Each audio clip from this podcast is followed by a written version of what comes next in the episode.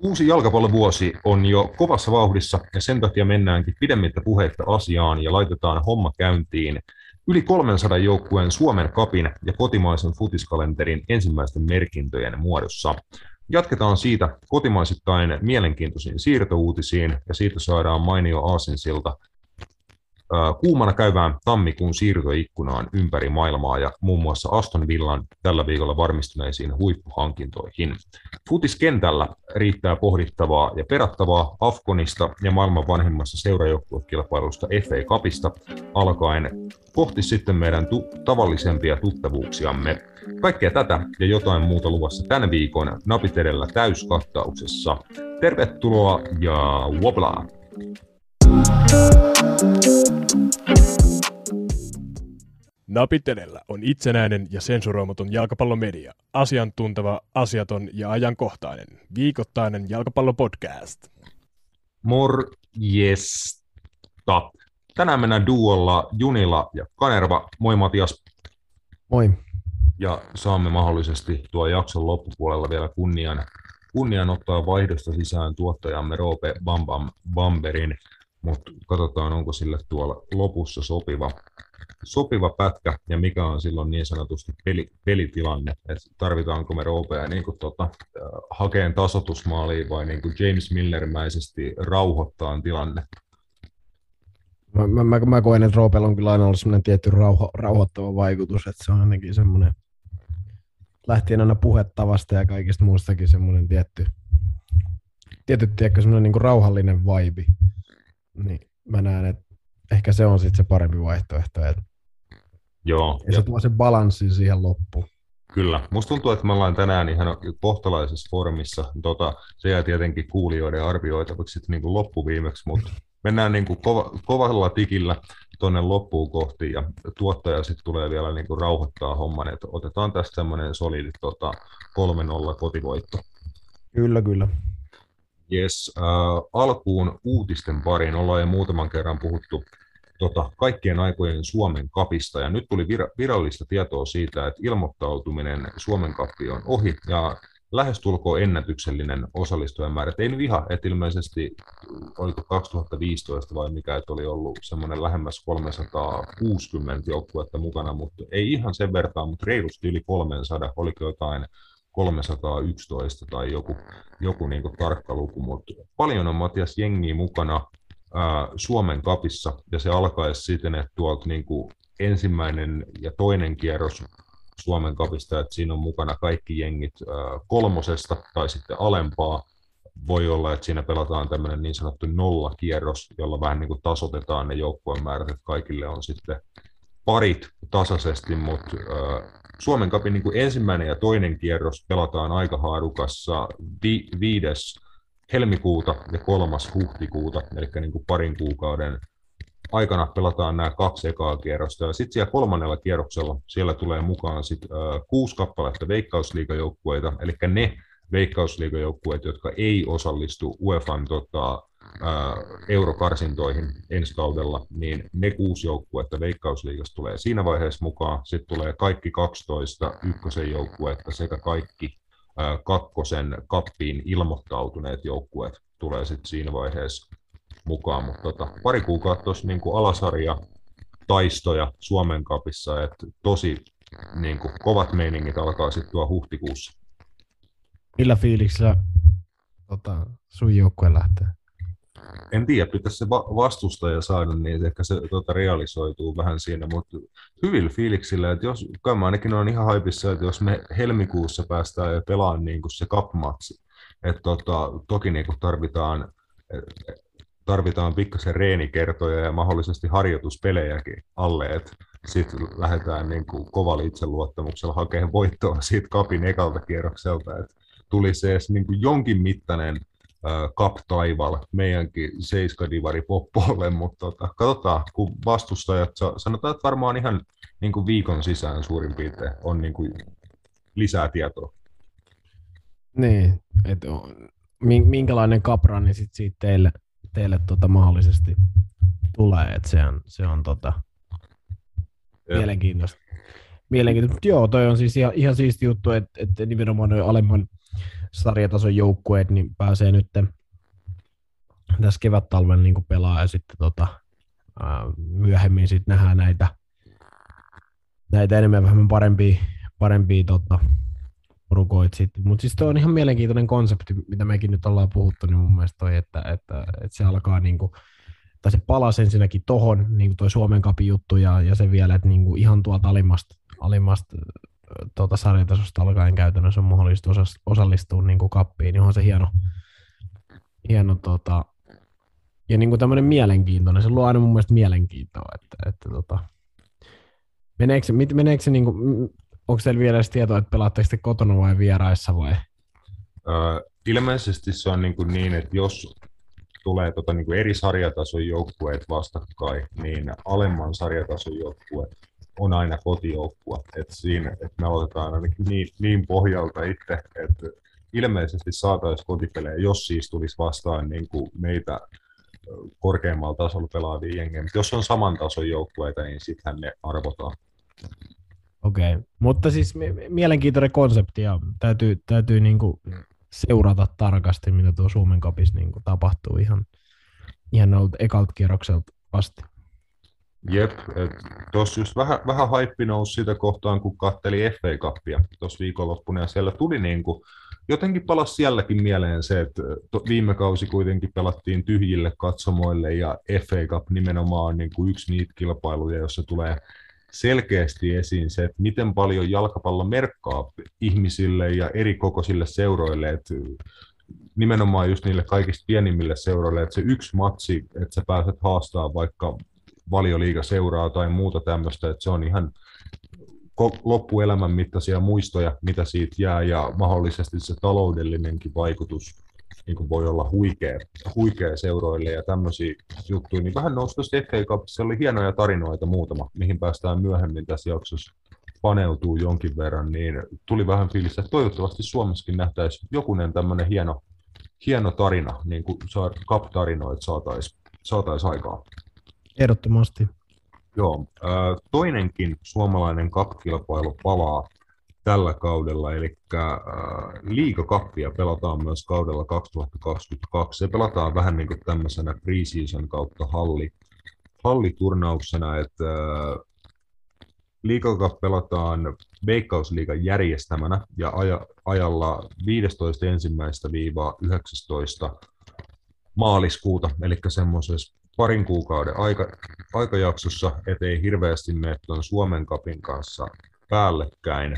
Ja enimmäkseen niin kuin halli, halliturnauksesta on, on kyse, mutta siinä niin kuin ensimmäiset tota, su, niin kuin kilpailulliset ottelut suomalaiseen futiskalenteriin sit, tota, no itse asiassa tänä, tällä viikolla alkaa ne liikakapmatsit. Joo, niitäkin täytyy mielenkiinnolla kyllä seuraa, että mikä on, mikä on tota, tai mitä siellä tapahtuu. Itse täytyy myöntää, että on niinku, tämä talvi menty kyllä on niinku suomalaisen jalkapallon osalta kyllä aika, aika niinku sumussa. Että olisi pitänyt enemmän, enemmän ehkä seurata. E, Joo, niinku, no, tota... mä, mä sanoin, että oot, nyt olet ihan hyvissä ajoissa, että niinku, nythän se oikeasti vasta on niinku käynnistymässä. Että niin, se on, olla, se on totta. Mm, että pikkuhiljaa alkaa jengi olla niinku varmaan kasassa – niin kuin rungot joukkueista, että sopimuspelaajat ja näin ei nyt tietenkään vielä varmasti läheskään, läheskään kaikki, mutta alkaa niin kuin hahmottua, että minkälaiselle pelaajamateriaalilla päästään kohti kautta minkäkin joukkueen ja seurojen kohdalla ja näin. Että nyt on oikeastaan ihan hyvä, hyväkin aika niin kuin herätä kohti suomalaista futiskautta. Kyllä, että et itse kyllä niin kuin varsinkin toi siirtopuolella on ollut tosi, tosi heikkoa toi tietämys, mutta nythän se äkkiähän se tosta sitten tota, niin kuin, taas lähtee. Mutta siis, äh, joo, ähm, ja oliko niin, että liikokappia ei ollut jossain kohtaa? Muistaaks mä väärin? Joo, ei. Sitä on tuota, edellisen, edellisen kerran pelattu kaudella 2016. Joo. Joku sitähän ei, mä, mä en muista miksi se lopetettiin. Oliko se joku, että, että nämä seurat ei ihan digannut?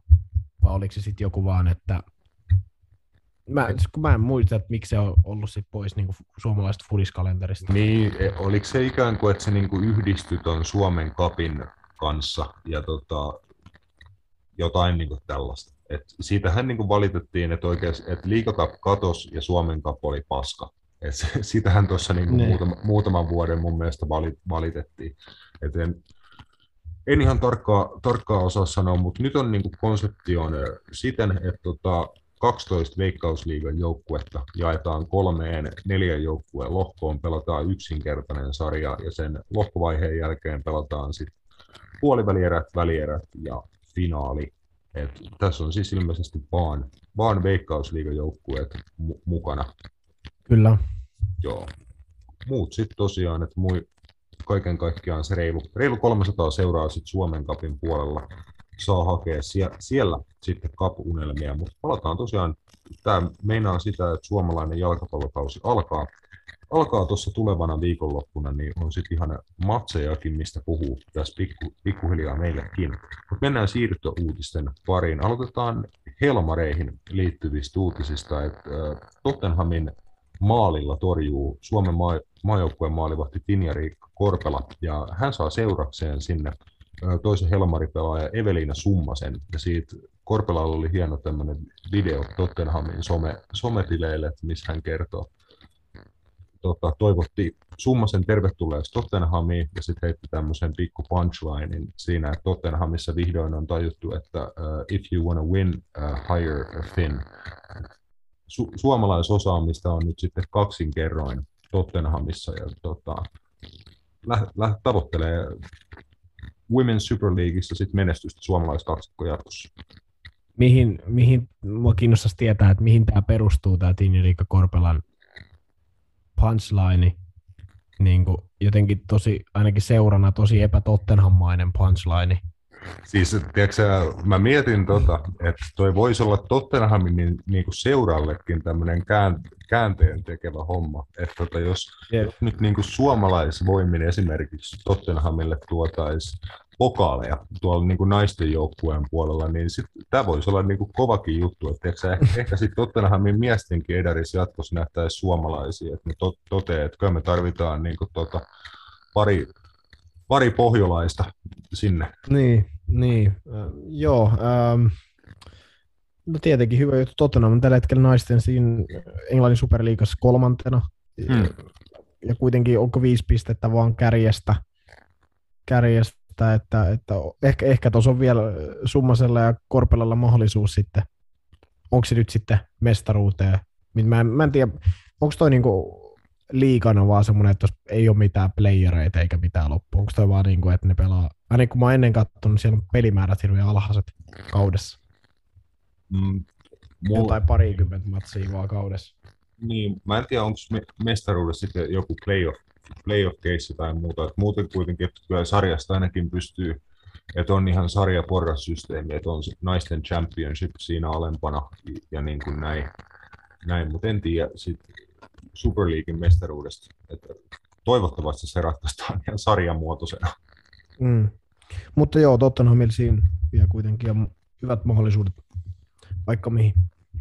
Kyllä, Summanen tosiaan on pelannut urallaan Pepossa, HJKssa ja Ruotsissa edustanut Örebrytä ja Christian Stads, Stads ja 34 ottelua Suomen maajoukkueessa, niissä viisi, viisi maalia. Ja tota, Tottenhamin päävalmentaja Rehanne Skinner totesi, että on iloinen saadessaan Evelina mukaan tammikuun siirtoikkunasta, että iästään huolimatta tosi paljon arvokasta kokemusta ja ollut avainasemassa niin seura- kuin maajo- maajoukkuetasolla ja uskoo, että sope- sopeutuu hyvin tota elämään Superliigassa ja tuo mukanaan loistavan työmoraalin ja vahvat tekniset valmiudet. Et hyvä homma, että ilmeisesti on iso rooli Summaselle luvassa Tottenhamissa ja tämä erittäin mu- mukava uutinen näin, näin kotimaisin tain.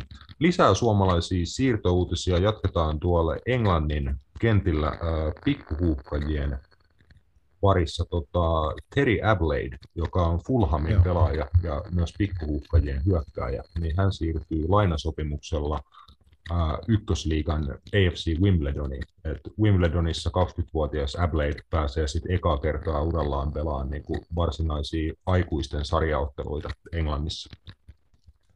Joo, ähm, varmasti ja hyvä siirto. Äh, siinä mielessä, että vaikka onkin nuoresta hyökkäjästä kyse, niin Fulham on kuitenkin edelleen, vaikka Championshipissa pelaakin, niin tosi kova, kova ryhmä ja, ja, ja tosi vaikea murtautua, mä näen niin kuin hänellekin nuoren pelaajan. Tä, täytyy sanoa, että jos, jos Terry Ablade joku kerta pelaa Fulamin edustusjoukkueessa säännöllisesti, niin se on, se on, niin kuin, se on kova temppu. Mm. Et se, on kuitenkin, se, on, no se on sen verran kuitenkin iso organisaatio plus niin kuin hyvä joukkue, että mm. Ablade, joo, varmaan. Ablade teki syyskaudella Fulamin U20-joukkueessa kahdeksan maalia 11 ottelussa. Et ainakin Joo. sillä tasolla niin kuin ihan kovaa, kovaa tekemistä, että nyt on sitten ihan aikakin ottaa toi askel, että sit nimenomaan niin kuin aikuisten peleissä alkaa saada vastuuta ja pitää ottaa niin kuin nopeeseen tahtiin kehitysaskeli, mutta toi nyt on ainakin ihan lupaavaa tekemistä tuolla niin kuin junnutasolla. Oh, oh, ehdottomasti, mutta totta kai mä oon, mä oon aina sitä mieltä, että noita tuollaisia pelaajia pitää nimenomaan lyödä miesten peleihin mahdollisimman aikaisin. Et, et junioripelit on kuitenkin aina, aina eri kuin miesten pelit ja, ja näin. Et, mutta siis nyt testataan tietenkin, hänellä on hyvät valmiudet, mitä on lukenut, niin on, on niin kuin Wimbledonin puolelta kehuttu hänen tota, kovaa työmoraalia ja sisukkuutta ja sun muuta. Ää, ja, ja nyt on sitten, jos hän pystyy tuolla maaleja tekemään, niin sitten mä näen, että ei ole mikään ongelma. Ei välttämättä Fulamis, mutta pelaa niin championshipissa vaikka sitten jossain muualla ensi kaudella tai jotain muuta, mutta nyt, nyt testataan tietenkin se, että, että nyt jos tuolla ei sit pysty, pysty oikein onnistumaan, niin, niin sitten tietenkin voi olla vähän vaikeampaa. Että, mutta toivotaan kaikkea hyvää.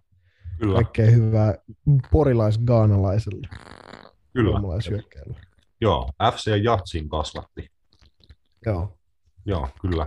Toivotaan ehdottomasti kaikkea hyvää Terry Abladeille. Tota, tosiaan lainaseura, eli AFC Wimbledon, että siellä valmentaja Mark Robinson kehottaa oleen kärsivällinen Abladein kanssa, että tota, hänellä on ollut korona hiljattain ollut vähän katkonaista harjoittelu sen takia tietenkin, että nyt niin tarvii ensinnäkin saada hänet peli, pelikuntoon ja teräväksi, sillä äh, Wimbledonillakin on niin kuin erittäin kiireinen matsikalenteri tuossa tulossa, niin siitä painottaa, että, tota, että fanit, fanitkin hänen kohdallaan odottaisi niin kärsivällisesti, että hän on kunnolla niin kuin pääsee pelikuntoon, että sitten varmasti nähdään hänen parasta osaamistaan, että tässä, tässä Robinson kuvailee, että Ablade on räjähtävä pelaaja, nopeus, nopeus on tärkeää hänen pelaamisessaan, että on, on tärkeää, että saadaan hänet niin kuin hyvään terävään pelikuntoon ennen kuin, ennen kuin laitetaan, että ei haluta laittaa kaveri puolikuntoisena kentällä ja hyvä,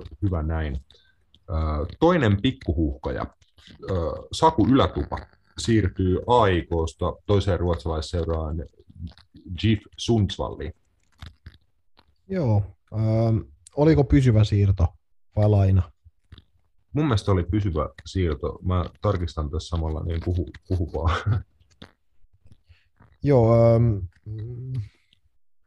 no äh, Sundsvall tietenkin äh, nousi, nousi nyt tota, takaisin Alsvenska, niin varmasti saa näytön paikkoja siellä. Ja mä siis toivon, että se on hyvä paikka hänen kehityksen kannalta. Et, et tietenkin se on aina eri juttu pelata, pelata niin kuin hän pelasi AIKssa esimerkiksi, niin pelata niin kuin, sarjan, olisi sarja mikä tahansa, niin, niin kuin kärkiengeessä, kun sitten joukkueessa, ketkä lähtökohtaisesti pelaa putoamista vastaan. Ja, ja, ja varmasti saa mahiksen, mutta Saku Ylätupan ominaisuuksien, tuntien sun muuta mä en tiedä, että saadaanko ehkä hänestä kaikkea irti tuo Sundsvallis. Mä, mä en tiedä, siis teknisesti ja niin kuin, jalkapalloilijana pirun lahjakas pelaaja, niin just, että jos sä pelaat lähtökohtaisesti putoamista vastaan, niin se ei ole välttämättä kaikista paras. Mutta mä en tietenkään pysty sanoa, minkälaista jalkapalloa Gif Sundsvall pelaa, tai mitä he pyrkii niin kuin, tota, kentällä tekemään niin kuin tarkalleen, niin, niin en, en lähde sen enempää sitä Joo, no tota, arvioimaan. Propsit tässä kohtaa MTV-uutisille taisi olla Timo Innasen juttu tämä. Tämä kertoo tuosta, tästä niin haastattelu ylä, ylätuvasta ja nimenomaan tätä siirtoa, siirtoa ajatellen, että tässä kysytään, että minkälaista pelillistä roolia odotat uudessa seurassa, niin si- siihen ylätupa sanoi, että ollaan valmennusjohdon kanssa jo ennakkoon vähän käyty palavereita läpi siitä, että he käyttää peliryhmityksessään kahta kymppipaikan pelaajaa ja ylätupa uskoo, että hän siihen sopii niin kuin oikein hyvinkin, että AIKssa pelasi. To, tosiaan oikeana laiturina aika paljon sanoi, että oppi kyllä pitää siitäkin roolista, mutta pelipaikka uudessa joukkueessa joka tapauksessa pitää ansaita, ja vaikka sopimus on vähän pidempi tällä kertaa, että löytyy niinku sen puolesta luottoa Sunsvallista häneen, että on tehty niinku pitkä sopimus, olisi kolmen vuoden sopimus, niin sen, sen ylätupa sanoo, että aikoissa oppi suurseurassa Ruotsissa, että kantapään kautta, että nopeasti täytyy tehdä tulosta. että yhdet huonot, huono viikko reeneissä tai huono matsi, niin sit voi joutua pidemmänkin aikaa ottaa seuraavaa näytön paikkaa. Et nythän saa ehkä isomman paikan näyttää, isomman roolin, mutta tietää, että se pitää käyttää, käyttää hyväksi. Et mielenkiintoinen mahdollisuus kuitenkin Saku Ylätuvalle niin kehittyy urallaan jälleen. Ehdottomasti, ja, ja kyllä mun mielestä hän on, hän on sen verran lahjakas pelaaja, että hän varmasti pystyy tuomaan tuohon tuohon Sunsvalliin jotain, jotain, mitä heille ei, heille ei varmasti ole. Ja, ja toivotaan, että, että saa sen näytön paikan ja saa sen rehellisen näytön paikan myös ja pääsee käyttämään niitä ominaisuuksia, missä hän on hyvä. Et, toivotaan näin. Joo, vielä yksi kappale. Äh, huuhkajien siirtouutisia itse asiassa nyt on erittäin hu- huuhkajapainotteinen siirtoosuus tässä menossa, että uh, huuhkajien maalivahti kolmikkoon tuossa tota, viime niin kuin karsintojen aikana noussut uh, Karl Juhan Eriksson, uh, erittäin vakuuttavia otteluita Ruotsin pääsarjassa, mutta hänellä jatkuu ura sitten Ilmari Niskasen joukkuekaverina Skotlannin pääsarjassa ja Dundee Unitedissa. Mä muistan Dundee Unitedin, tiedätkö, jostain FIFA 14, kun siellä pelasi 17-vuotias Andy Robertson.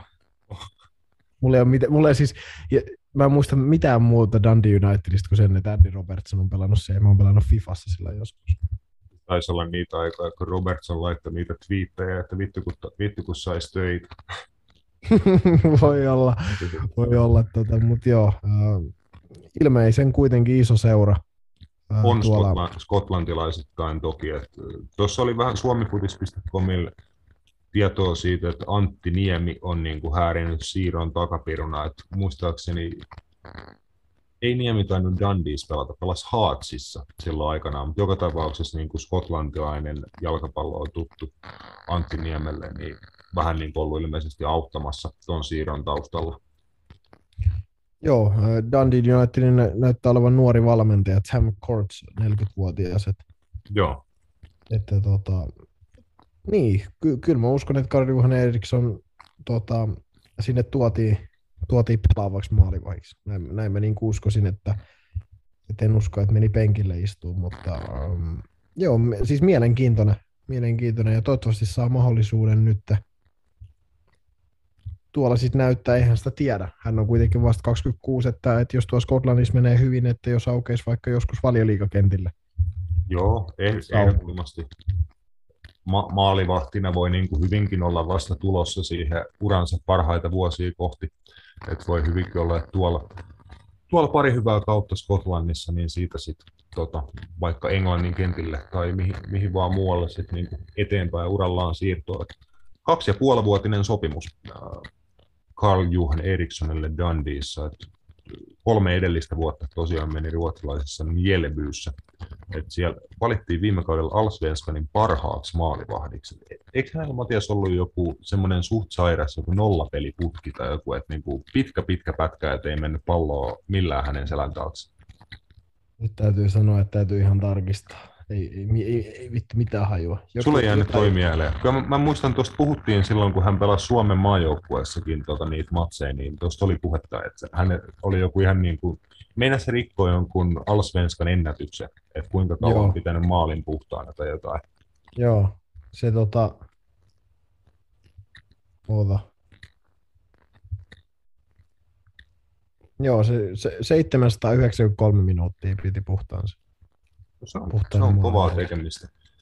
kovaa tekemistä ja tota, toivottavasti uran, uran kehitys jatkuu tuolla Skotlannissa ja maalivahtipuolella ei nyt niin kuin, ei varmasti huuhkajilla ole ihan eka osasto, jossa ongelmia tulee, että Lukas Rades, Jesse, Jesse Joronen ja nyt vaikka siihen, siihen kolmikkoon sitten Eriksson mukaan, niin ei ole maalivahdeista niin kuin varmasti ihan heti huuhkajilla pulaa. Joo, ei ainakaan, ei ainakaan tota, pitäisi näin olla. Että, että tota, hyvältä näyttää niin kuin maalivahtiosasta. Jep. Varatkaa vittu Pendolino, varatkaa luotijuna, tehkää ihan vittu mitä vaan. Suomi menee kisoihin! Uh, FA Cupin puolella muuten nopea maininta, niin Viljami Sinisalo oli Aston Villan penkillä Old Traffordilla Manchester Unitedia vastaan FA Cup-matsissa. Joo. Näin, se, sekin on mennyt, mä en yhtään tiedä, mistä Viljami Sinisalo on tonne päätynyt. Mutta tota, joo, hieno juttu ja, ja Aston Villakin alkaa olla kuitenkin nostaa niin kuin oikeasti päätään siinä, että se alkaa olla niin, kuin, niin seuran koolta kuin sitten tietenkin niin kuin joukkueenakin on valioliigan niin kuin sitä parempaa puoliskoa.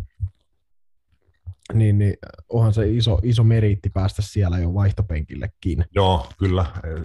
Aston, Aston Villalla alkaa olla käkkyä niin sanotusti, että siellä on sen verran tota, rahaa takana seuralla, että pystyy tekemään niin kuin, hyviä sijoituksia ja jos sijoitukset tekee hyviä menestys niin kuin kentälle jatkuu, niin Villa jo nousemassa hyvää vauhtia niin kuin, tai kasvamassa valioliikaseurana ja hyvä, että siellä on suomalaisia siinä tarinassa niin kuin tässä vaiheessa ainakin vielä mukana. Kyllä. Joo, me saadaan tästä itse asiassa, tein tämän ihan muuten vahingossa, aika hyvä. Tota, saadaan mainio aasinsilta Aston Villaan ja siirtouutisiin tammikuun Joo. siirtoikkunasta. Et, jos olisit Matias 15 vuotta sitten sanonut, no sä varmaan et olisi sanonut, koska sä olit joku 6-15 vuotta sitten, mutta tota, jos, jos niin kuin joku olisi 15 vuotta sitten mulle sanonut, vaikka, vaikka niin kuin vuonna 2008 tai 2009 vaikka, jos olisit sanonut, että kelataan 15 vuotta eteenpäin tästä, niin Rafa Benitez myy Evertonista pelaajia Steven Gerrardille Aston Villaa ja Man City on Euroopan paras joukkue. Niin Jep. kovin moni ei olisi tota, niin kuin siinä 2000-luvun loppu, loppupuolella uskonut, uskonut tuollaista lausetta, mutta tota, tämä alkaa olla ihan, ihan niin kuin kylmää todellisuutta, että näin, näin asiat on. Rafa Benitez myy Everton pelaajia Steven Gerrardille Aston Villaa ja siitä Villan ensimmäinen siirto, käydään se toinenkin kohta läpi, mutta tota, Villa sai napattua Evertonista Lukas Digneen semmoisella vähän rontti 25 miljoonalla punnalla, kun se oli. Niin tota, Ranskan maajoukkuepuolustaja liittyy Evertonista Villaan. Mun mielestä vähän outo siirto. Siis s- sillä tavalla, että mun mielestä on ollut liikan parhaita pelipaikallaan tuo Everton, Evertonissa. Hmm eikä statistisesti, kun pelasi tällä kaudella 13 matsia, niin on ollut huono, vaan on ollut tosi hyvä. Et, et siellä on tapahtunut vaan sitten Rafa Benitezin kanssa jotain, mitä, mitä sitten aiheutti ilmeisesti sen, että, että just Lukadinien viimeinen matsi oli Liverpoolia vastaan ensimmäinen joulukuuta. Ja, ja sen jälkeen sitten ei ole ollut, ei ole ollut kerran penkille asiaa. Niin, niin. En tiedä. Mun mielestä outo siirto Evertonille iso L tietyllä tavalla tosta. Että kyllä mä niinku, no, en mä tiedä. Jos mä olisin Everton, niin en mä, Luka, en mä Lukas päästäisi pois tai saati laittaisi mihinkään koiran koppiin. Koska se on kuitenkin mun mielestä tolle joukkueelle niin tärkeä pelaaja, niin laadukas laitapuolustaja.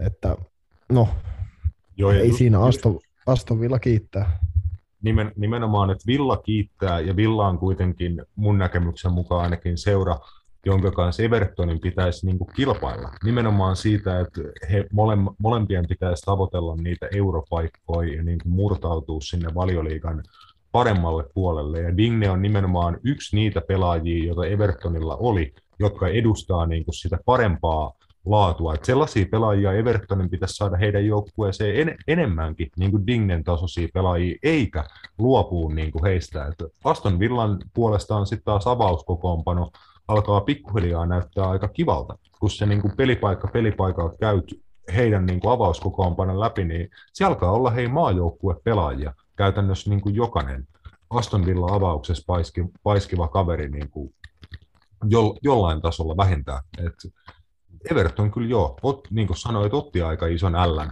ällän siinä, että päästi tota, kilpailijaan Digneen ja vie, vielä niin kuin suhteellisen kohtu, niin kuin Villan kannalta kohtalaisella hinnalla. Et ei 25 miljoonaa puntaa mikään niin kuin riistosumma Luka Digneen tasoisesta pelaajasta ole ollenkaan. No ei todellakaan, kun ajatellaan mun mielestä koko valioliigaa, että ei mulla hirveän montaa vasempaa pakkia tuu Andy Robertsonin jälkeen mieleen, kuka on ollut parempi kuin Lukas Dinje viimeiseen kolmeen kauteen tiekka valioliigassa. Mm. Hirve, hi, niin, niin, se kertoo vaan kaverin tasosta. Nytkin kun ajattelee, Aston Villa on hei kolme pistettä Evertonin yläpuolella sarjataulukossa. Kyllä. Niin just tämä, että no, Aston Villa kiittää. Aston Villalla alkaa mun mielestä ole nimenomaan, niin kuin sanoit, hyvä ryhmä, ja mikä ehkä niin kuin eniten niin kuin silmää pistää, niin on tuo puolustus. Se alkaa olla maalivahti ja puolustusosa osasto aika hyvä. Et se on kyllä niin kuin, Esri Konsa ja Tyron Mings ja nyt Luka Dini ja Matty Cash, Emiliano Martinez. Ja siinä on aika, aika hyvä aliviisikko. Plus sitten kun lisää, että just Douglas Lewis, John McGinnit uh, ja kumppanit sit siihen vielä suojelee sitä, niin, niin kyllä tuossa on niinku, toi alkaa niinku ole oikeasti niin kuin mun, niin, to, toi on mun mielestä enemmän näyttää silti joukkueet, mikä Evertonilla pitäisi olla. Jep. Että ketä Aston Villalla pitäisi olla. Nythän vissiin on joku, että Everton tavoittelee tot Anwar El Kaasia lainalle Aston Villasta. Okei. Okay. Sitten toiseen suuntaan, että tämmöisiä kattelin tänään tuot Sky Sportsin sivuilla, se, olisi, se on se olisi ihan realistinen juttu. Villalla kyllä vähän niin kuin tuolla, mä aloin just kun luettelin noita heidän puolustuspään pelaajia, niin mun aloin mielessäni käymään läpi sit heidän hyökkäyspään pelaajia, niin alkaahan sielläkin he olla vaihtoehtoja niin kuin jonkin verran, että mietit, että jos yleensä kuitenkin äh, Danny Ings sekä Oli Watkins on molemmat kentällä, niin siinä on sitten vaikka kolmannelle hyökkäävälle pelaajalle viime matsissa, vaikka se oli Manu vastaa Emi Buendia, niin sit yep. nyt tosiaan Filipe Coutinho sit vielä liittyy Aston Villan vahvuuteen, varmasti haastaa Buendia niin kuin siitä luovan keskikenttäpelaajan paikasta, niin kuin siitä kaverista, jonka tehtävä on avata niitä ovia, laittaa läpi syöttöjä Ingsille ja Watkinsille vauhtiin, luoda niin kuin pelotetta omilla, niin kuin, omalla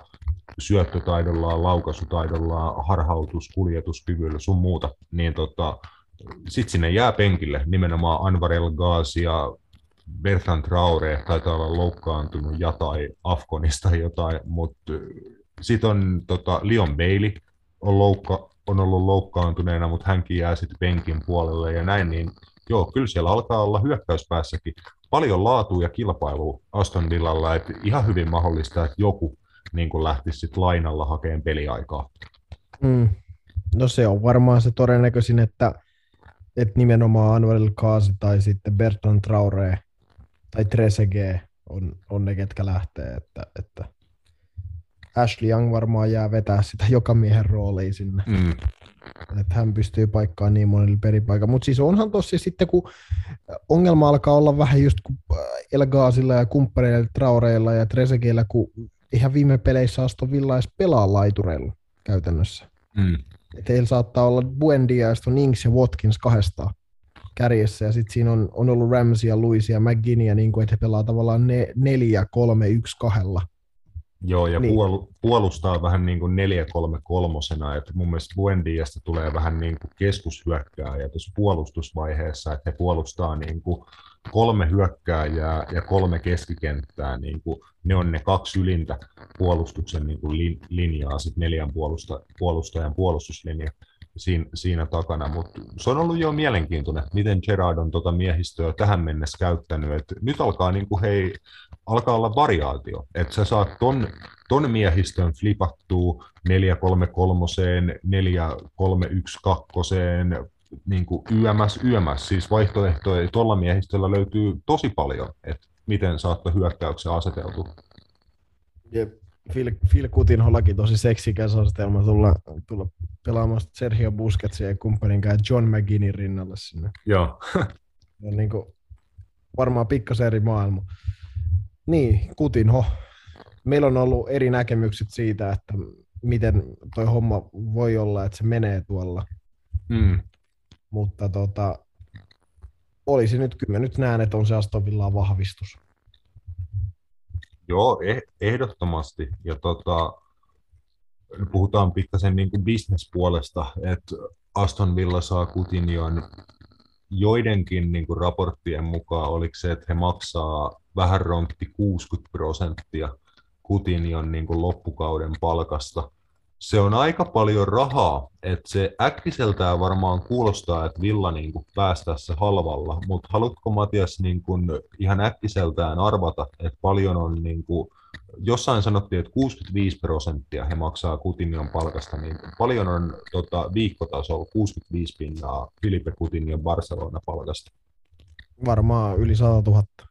Se on 300 000 niin, niin. siis Filipe Coutinhon tota, Barcelona viikkopalkka oli 470 000 euroa. Mm.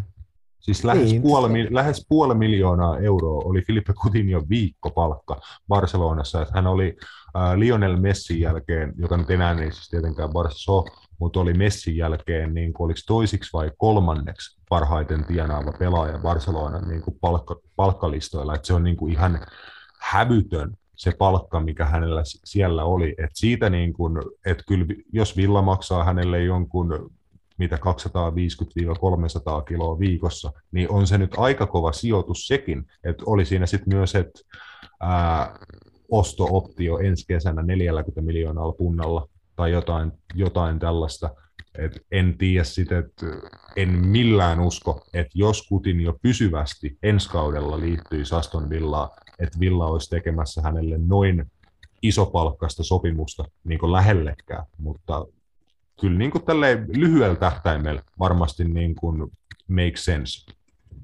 Joku, joku, jossain mun mielestä vielä oli semmoinen niin kikkailu, että mä, mä luin jostain, mä en tiedä pitääkö sitä paikkansa, mutta niin kuin, että Barcelona ei maksaisi tuosta palkasta mitään sen takia, että Coutinho olisi alentanut Barcelona palkkaansa ennen tuota siirtoa 30 pinnaa, eli periaatteessa ja sitten Aston Villa maksaa sen 65 pinnaa, mitä jäisi tavallaan jäljelle siitä vanhasta okay. Barcelona ei maksaisi mitään. Jossain mä luin, että se on tämmöinenkin kikkailu, että Barcelona laittoi Coutinho alentaa 30 pinnaa sen Barsa-palkkaa. Eli varmaan just sen, mitä sanoit, sen 170 000 ja sitten Villa maksaa sen jäljelle jäävän niin kuin joo, joo. osan sit siitä. Jossain luki jotain tällaista, enkä ihmettelisi siis yhtään. Ihmettelisi yhtään. Ja täytyy sanoa, että se 40 miljoonaakin on kyllä ihan vitusti Filippe Coutinhosta tällä hetkellä. Kyllä mä niin sanon, että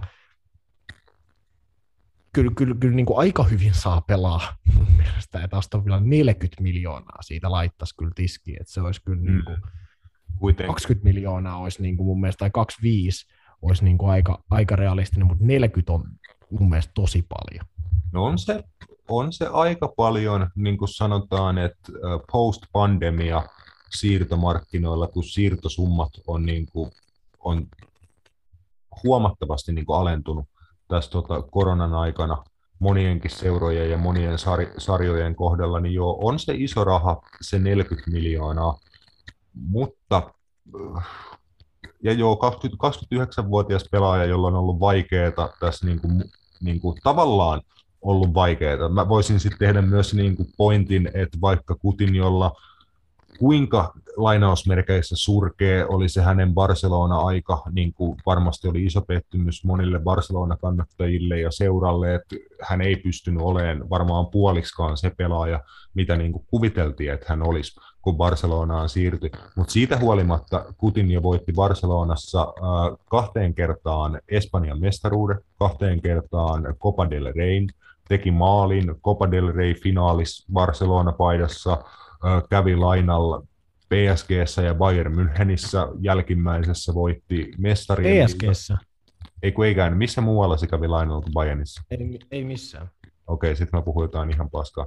Mutta tota, uh, Bayernissa kuitenkin kävi lainalla ja voitti, voitti siellä mestarien liigan, mestarien liigan kuitenkin ja näin, niin ei nyt silleen voida pitää niin kuin, että totta kai hänen markkina-arvo on laskenut huomattavasti, että hän lähti 144 miljoonalla Liverpoolista Barcelonaa. Okei, siinä nyt oli järkyttävä kasa tota ylimääräistä olosuhteiden takia, mutta kaveri on kuitenkin niin kuin voittanut aika paljon asioita tuossa viime vuosien aikana ja niin kuin näin, että jos hän nyt on lainapestin aikana pystyy näyttämään, että on niin kuin, tota, lähellekään se pelaaja, mikä hän oli, kun hän viimeksi oli valioliigakentillä, niin jos hän on niin kuin puolikskaan se pelaaja, mitä hän oli sen viimeisen puoli vuotta Liverpool-paidassa, niin siinä tapauksessa Aston Villalla on niin kuin melkoinen jalkapalloilija käsissään ja niin kuin 40 miljoonaa Filipe Coutinhosta vaikka seuraavaksi kolmeksi vuodeksi, niin ei se mun mielestä ole niin kuin posketon summa ollenkaan. Mm. No ei, siis eihän se sille, onhan se hyvä pelaa, jos se pääsee. Mä, mä, mulla on vaan se ongelma, että se on ollut niin huono niin pitkään, että mä en vaan usko, että se sormia napsauttamalla tapahtuu. Mä, mä en tiedä esim, niin just Kutinhon match fitness, kaikki tommonen, onko se valioliigaan tällä hetkellä lähelläkään tarpeeksi hyvä, kun se ei vaikuttanut olevan edes laliigaan tarpeeksi hyvä. Öö, niin jotenkin, mä en tiedä. Se, se riippuu ihan, että miten sit käytetään. Tietenkin jos Steven Gerrard varmasti tietää entisen joukkuekaverina, että mikä on sille kaverille niin kuin paras, paras niin kuin pelipaikka ja, ja ryhmitelmä ja niin kuin tapa pelata hänen ympärillään, mutta se vaan jotenkin, että mä, mä en jotenkin, toi ei ole enää se Philip Coutinho, mikä, mikä lähti sieltä Liverpoolista. Se niin kuin ei lähelläkään. Mun mielestä se on, että vaikka hän menisi nyt takaisin Liverpooliin, niin hän ei olisi lähelläkään se pelaaja enää. Mä oon sitä mieltä, että, että se oli... Ei, ei varmasti. Se, se, mä, oon, mä oon sitä mieltä, että se oli, se oli Philip Coutinho, niin kun puhutaan aina tästä primista, niin se oli se, se, oli se 2016-17. Se oli niin kuin siinä, 18. Se, se vi, puoli vuotta Barsas vielä, minkä se pelasi silloin sen ekan, ekan kevään. Sitten se homma niin kuin... Joo, ja sitten ja sit 2018 MM-kisat hän oli aika hyvä. Jep. Niin, niin mutta sitten se homma, homma niin kuin lässähti käsiin. Et jotenkin siis,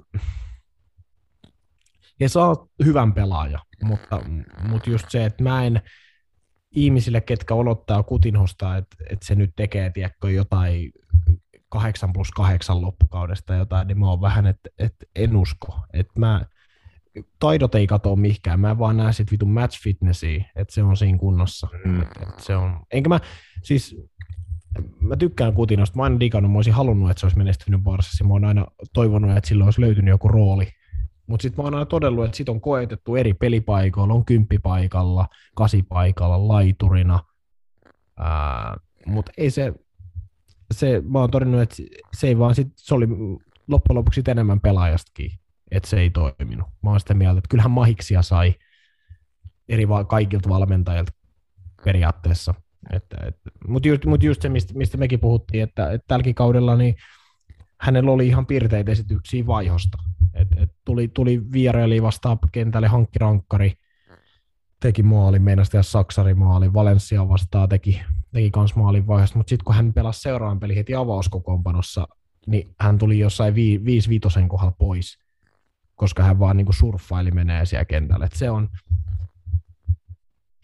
Putinho voi olla Aston Villalle mun mielestä impact playerina paljon parempi, ainakin loppukauden, kuin sellaisena niin kuin instant starter pelaajalla. En mä tiedä. Joo, e- ehdottomasti. Ehdottomasti tuossa on ihan täysin järkeäkin, että niin kuin, eihän hän ole pelannut säännöllisiä niin kuin minuutteja pitkään aikaa oikeastaan yhtään missään. Et nimenomaan eka pitää saada kaveri reeneihin, siellä niin kuin katsoa, että minkälainen nimenomaan on se fitness, fyysinen suoritus, suorituskyky ja näin. Ja sitten pitää Gerardin valmennusryhmineen, taustaryhmineen olla älykäs niin kuin siinä, että milloin he laittaa hänet sisään, laittaako saman tien avariin just vai niin kuin tiputatko Filipe Coutinhon niin kuin taikajalat äh, viikaksi puoleksi tunniksi vaikka tota Manchester Unitedia vastaan lauantaina, kun on kutin jo ensimmäinen ottelu Villa Parkilla, niin lyödäänkö hänet heti avari vai laitetaanko kutin jo niin kuin että Villa Parkin yleisö saa sitten viimeisen puoli tuntia niin kuin sellaisen saatana jalkapalloshown, että Steven Gerrard niin kuin sanoo Kutinjolle kuiskii korvaa, että niin kuin tee ihan mitä sä haluat, että käy hakeen koko ajan palloa, ota tatseja, harhauta lauo, hae syöttöjä, niin kuin, että he sais sen parhaan version Kutinjosta niin kuin mahdollisimman hyvin, hyvin esiin, niin siinä tarvii olla kärsivällinen ja niin kuin nokkela mun mielestä Gerardin ja hänen valmennusjohtonsa. On ehdottomasti ja, ja, ja oikeastaan niin kuin varmaan se Kutinho, mitä ennen nähtiin tai niin ruvetaan näkemään lähempään sit sanotaan maaliskuussa, huhtikuussa, mm. jos pysyy kunnossa. Sekin on tietenkin ollut Kutinholle iso ongelma, että hänen on paljon loukkaantuneena ollut viime vuosina myös. Totta, on ollut pahoja loukkejakin, joo. Että tota, et, koska mä veikkaan, että tämä eka, eka tammi-helmikuu eka kuukausi ainakin, mikäli hän pelaa, niin se on enemmän vaihosta sisään, varmaan jotain, tiedätkö, niin kuin yksi avaripeli tai jotain, ja hakee sitä niin kuin joukkueen, tai sitä, et, tai niin kuin sitä joukkueen ryhmitelmää ja sitä, sitä niin kuin miten tuossa joukkueessa pelaa, niin sitä, sitä niin kuin ehkä niin kuin Gerardkin niin kuin alkukuutin osat. Esimerkiksi Luka Dinien kohdalla mä näen, että tilanne on vähän erilainen. Hänet mm. melkein voi lyödä suoraan askiin hän on kuitenkin pelannut 13 valioliikalla otteluavauksessa tällä kaudella. Joo. Niin, niin se on. Mutta siis onhan Kutin jo hyvä pelaa, mutta mä ehkä topputtelisin häntä kuitenkin jonkun verran nähneenä Barcelonasta, että ei, ei hän ehkä kuitenkaan sit ole enää se ihan se sama Filippe, mitä se joskus oli. Joo, mä ymmärrän ton, ja toi on varmasti niin kuin osittain ainakin niin kuin ihan totta, että ei ihan täysin sama pelaaja ole enää kuin mikä oli valioliikasta lähtiessä, mutta niin kuin, mä, mä annan taas sitten, tota, tämä on hyvä, tämä on niin kuin paholaisen asena ja puolesta ja vastaan, tiiäksä, niin tota, mä annan, mä annan sitten toivoa niin kuin Filippe Coutinhon puolesta, että just se, että jos se hänen paras potentiaali saadaan, saadaan esiin, niin mun mielestä taidoiltaan hän on kymmenen taitavimman jalkapalloilijan joukossa valioliigassa vieläkin, niin kuin ihan varmasti. Siis mä, tota, Putin on itsellä ainakin niin kuin toiseksi paras pelaaja, jonka mä oon ikinä nähnyt livenä, niin kuin omilla silmilläni paikan päällä. Ja tota, no paras on Lionel Messi.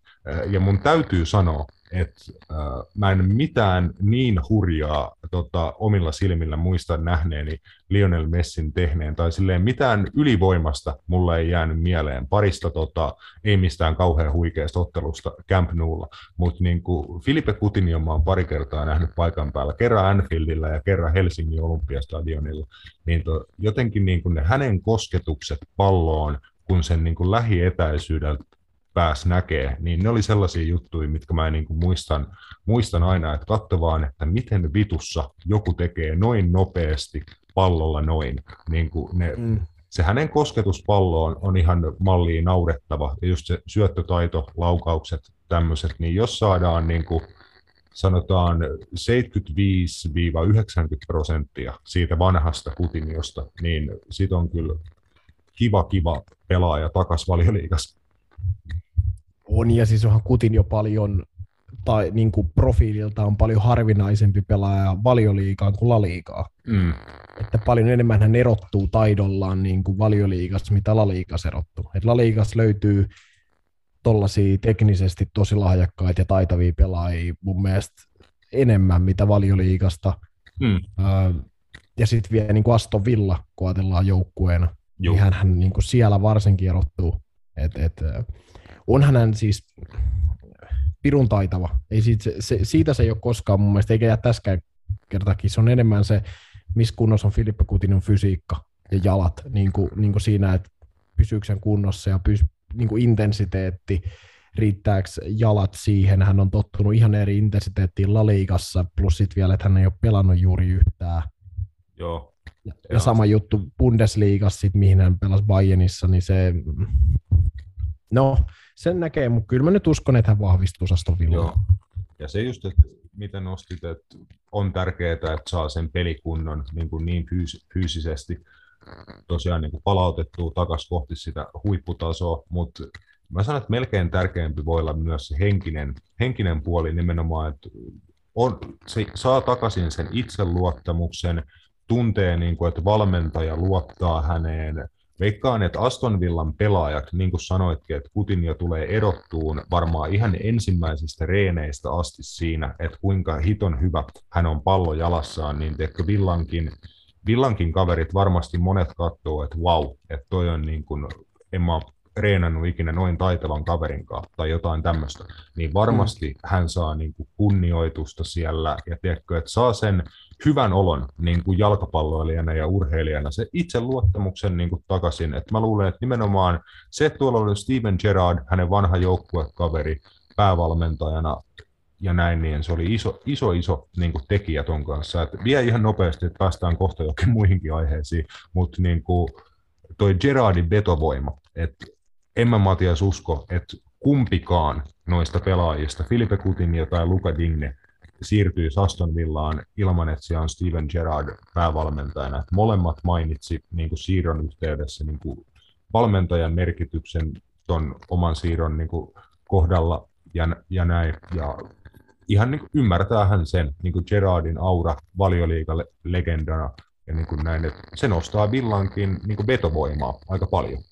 No totta kai, tuohon Steven Gerrard nuori ja, nuori ja nälkäinen valmentaja, niin sellainen val, sellaiset valmentajat on kaikista parhaimpia, koska yleensä silloin ne, ne pyrkii saamaan myös niin kuin susta parhaan irti ja, ja, ja niillä on oikeasti se, niin kuin se tarmo ja halu oikeasti tehdä niin kuin duunia ja kaikkea. Ihan samalla tavalla kuin nuorilla pelaajillakin, mutta just niin kuin Luka Dinje ja Filip Coutinho, ketkä oli kumpikin niin kuin vaikeassa tilanteessa, jotka halusi pelata niin mä uskon, että Steven Gerrard on pystynyt niille kyllä myymään tuon Aston Villan niin projektin ja sen, että hei, että me halutaan niin teijät, niin, tätä niin just sut tohon. Niin kuin, että ei mui, sä et ole niin kuin vaan, että me otettiin sut, kun me saatiin sut, vaan että me haluttiin sut tohon.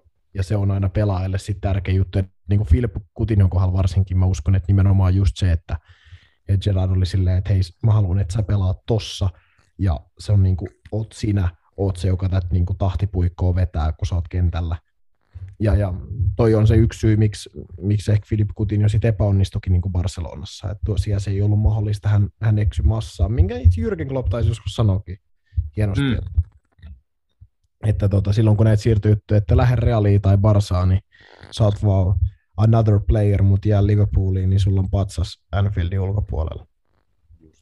Just näin. Ja tota, no, se, se kävi Kution jolleen niin kokemuksen kautta kautta sit selväksi, että aina ei ole ruoho vihreämpää aidan toisella puolella. Et sanot, kun Liverpoolinkin seurahistorian kannalta niin kuin toi on käänteen tekevä niin kuin siirto. Et mä väitän, että Filipe Coutinho on niin kuin pelaaja ihan hetkeen, joka siirtyy Liverpoolista eteenpäin silleen, että he kuvittelee, että he voittaisi jotain siellä uudessa seurassa, että, että he lähtee niin kuin Liverpoolista kohti jotain suurempia asioita, niin Filipe Coutinho oli vikajävä, joka lähti Liverpoolista silleen, että mä haluan voittaa ja siirtyä yhteen maailman suurimmista seuroista. Si- oikeastaan siitä eteenpäin Liverpool niin kuin pystyi nostamaan itsensä takaisin sille tasolle, että he on nyt niin kuin yksi maailman kovimmista seuroista, niin aika paljon on tapahtunut. Mielenkiintoista, että sitten Anfieldillä, tota, jos jo pelaa, pelaa futista, että minkälaisen vastaanoton saa ja mikä on niin kuin meininki, että tota, siitä kyllä kanssa odotan niin kuin tavallaan. Kyllä. Joo, mutta eteenpäin, että pikku tovi vierähti tuonne tota, Aston Villan parissa, mutta Newcastle got wood ja Burnley lost wood, uh, pun intended. 25 miljoonan ulosostopykälä oli Chris Woodin sopimuksessa ja tota, uusseelantilaishyökkääjä jättää Burnlin muutaman menestyksekkään kauden jälkeen ja Newcastlelle sinänsä onnistunut hankinta, että jätti ison aukon yhteen niin kuin pahimpaan kilpailijaan tuon sarjan, sarjassa säilymisen kannalta. Ja tota, totta kai saa niin kuin Woody muodossa niin kuin todistetun valioliigan maalin, maalintekijä. Joo, että, että onhan se sinänsä hauska Newcastlinkin kohdalla, kun nyt ne uudet omistajat tuli ja sinne huuttiin kaiken näköistä superstaraa, mutta Sitten todellisuus on Chris Wood ja Kieran Trippier, Hmm. mitkä nekään ei ole siis huonoja hankintoja, mutta vaan just, että toi on sitten oikeasti lähinnä se, se todellisuus. Mutta joo, Chris Wood neljä ja puoli vuotta viihtyi Burnleyssä, taisi olla niiden paras maalintekijä legit joka kaudella. Olisiko ollut? Joo, varmasti lähemmäs. Et monella kaudella pystyi valioliigassakin niin kaksinumeroisen maalimäärän tekemään. Kyllä, että tota, no todennäköisesti muun muassa viime kaudella Burnley ei olisi säilynyt, jos Chris Wood ei olisi niitä maaleja tehnyt. tehnyt että tota, Mutta joo, ähm, mä ymmärrän Chris Woodia, kyllä mä niinku ymmärrän, että varmasti, varmasti niinku toi Newcastle houkuttaa projektina ja muutenkin niinku, äh, ehkä, ehkä niinku se seuran suuruus on nyt semmoinen, mikä kans niinku sai hänet kiinnostua tuosta niinku, projektista. Ja se varmasti, että hän saa nyt niinku pelata. Hän tietää heti, että hänellä on niinku rooli ja mahdollisuus näyttää ja ehkä jopa ottaa se ykkösyökkäjän paikka siinä niinku heti, jos niitä tota, onnistumisia tulee, mutta niin kyllä mä ymmärrän sille, ja, ja nyt on tietenkin Burnleyllä iso, iso tehtävä, että heillä on, heillä on se, mitä 25 miljoonaa puntaa, kaikki tietää, että heillä on sen verran rahaa, eli he ei tule ketään todennäköisesti halvalla saamaan ketään korvaajaa, koska kaikki tietää, että heillä on niin nyt rahaa käytettävissä. Käy pienemmässä mittakaavassa, niin kuin Barsa Neymar-homma kävi silloin, että kaikki tietää, että nyt on, niin kuin, nyt on rahaa, niin Joo. No nä- näin mä uskoisin, näin mä uskoisin. Joo, Burnley joutuu ottaa jonkun.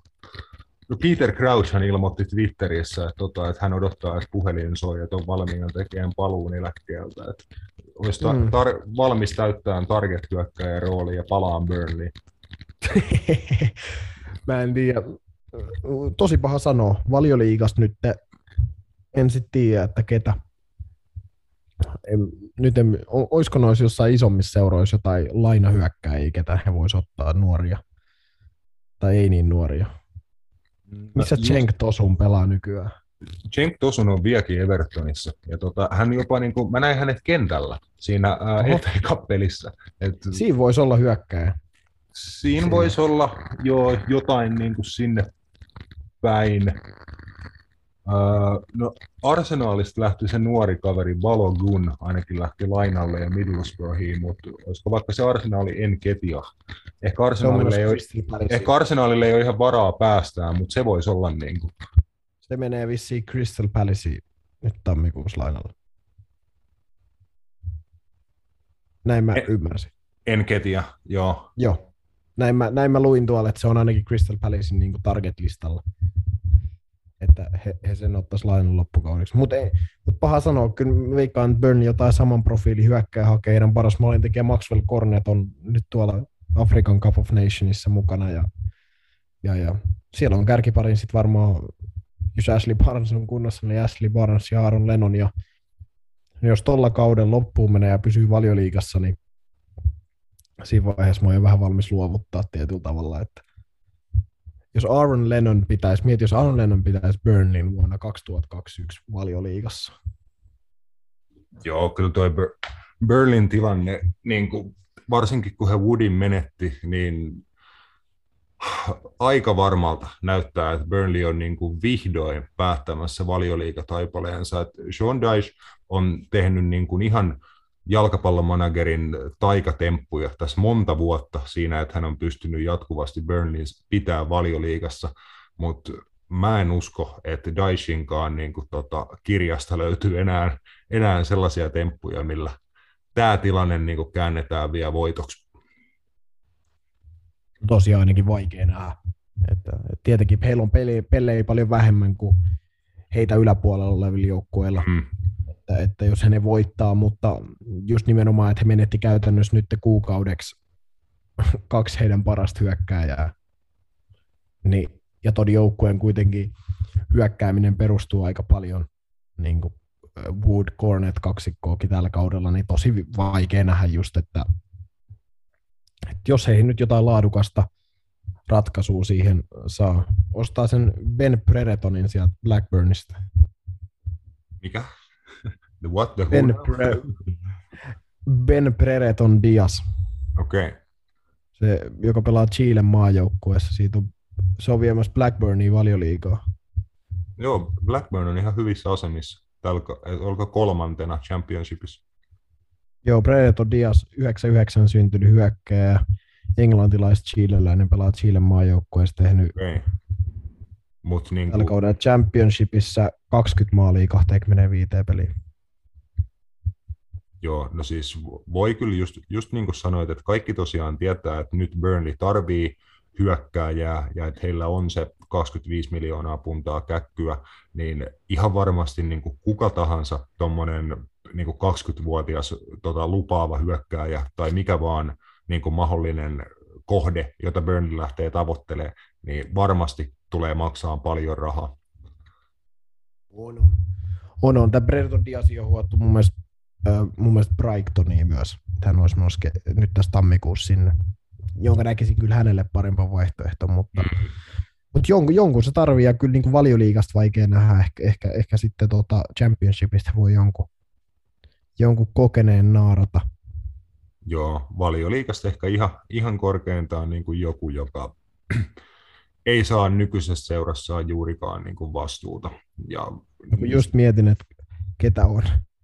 Niin, se, että vaikka mä en niin kuin ihan usko, että esimerkiksi Divo Koringi, tota, vaikka niin kuin minkälaista tota, kultasäkkiä tota Burnley heiluttelisi, niin eihän niin kuin välttämättä lähde putoamistaistoon Burnleyin, että jos voi jäädä puoleksi vuodeksi Liverpooliin, taistella pokaaleista ja sitten niin ilmaisella siirrolla pääset valitseen, että mihin lähdet seuraavaksi, niin miksi sä lähtisit puoleksi vuodeksi tota, putoamistaistoon?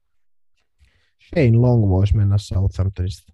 No joo, siinä on kyllä. Että hän ei saa Sotonis peliaikaa, pirun kokenut valioliiga hyökkää ja, ja niin kuin, itse asiassa mä sanon muuten, että äh, tämä tulee toteutua. Sä oot Matias Medio, niin kuin, mulla on vahva tunne, että tammikuun loppuun mennessä Shane Long pelaa Burnleyssä.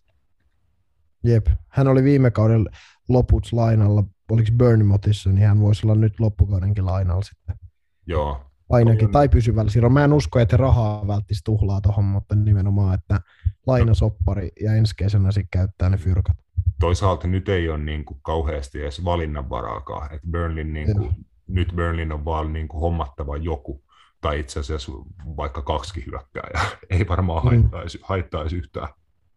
Mutta se voisi olla. Mennäänkö no. sille, että Shane Long siirtyy tota Burnley? Joo, tämä on, meidän, niin kuin, tämä on meidän ennustus. Joo, toi kuulostaa niin kuin, sounds about right.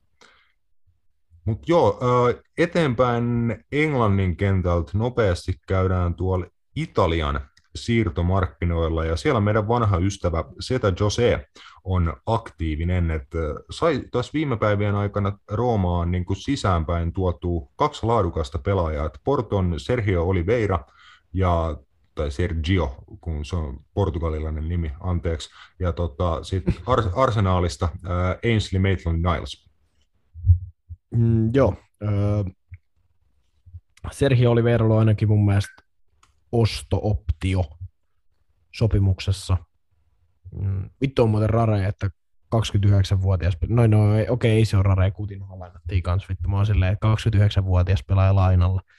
No joo, ei se ehkä ihan, mutta ää, no viime kaudella ainakin Oliveira oli iso osa Sportos, kun he tiputti ää, Juventuksen ää, mestariliigasta, teki pari maalia ja teki sen ratkaisevan osuman vapaa vapaa potkus. Tällä kaudella ehkä, onko peliaikaa sitten tullut niin paljon?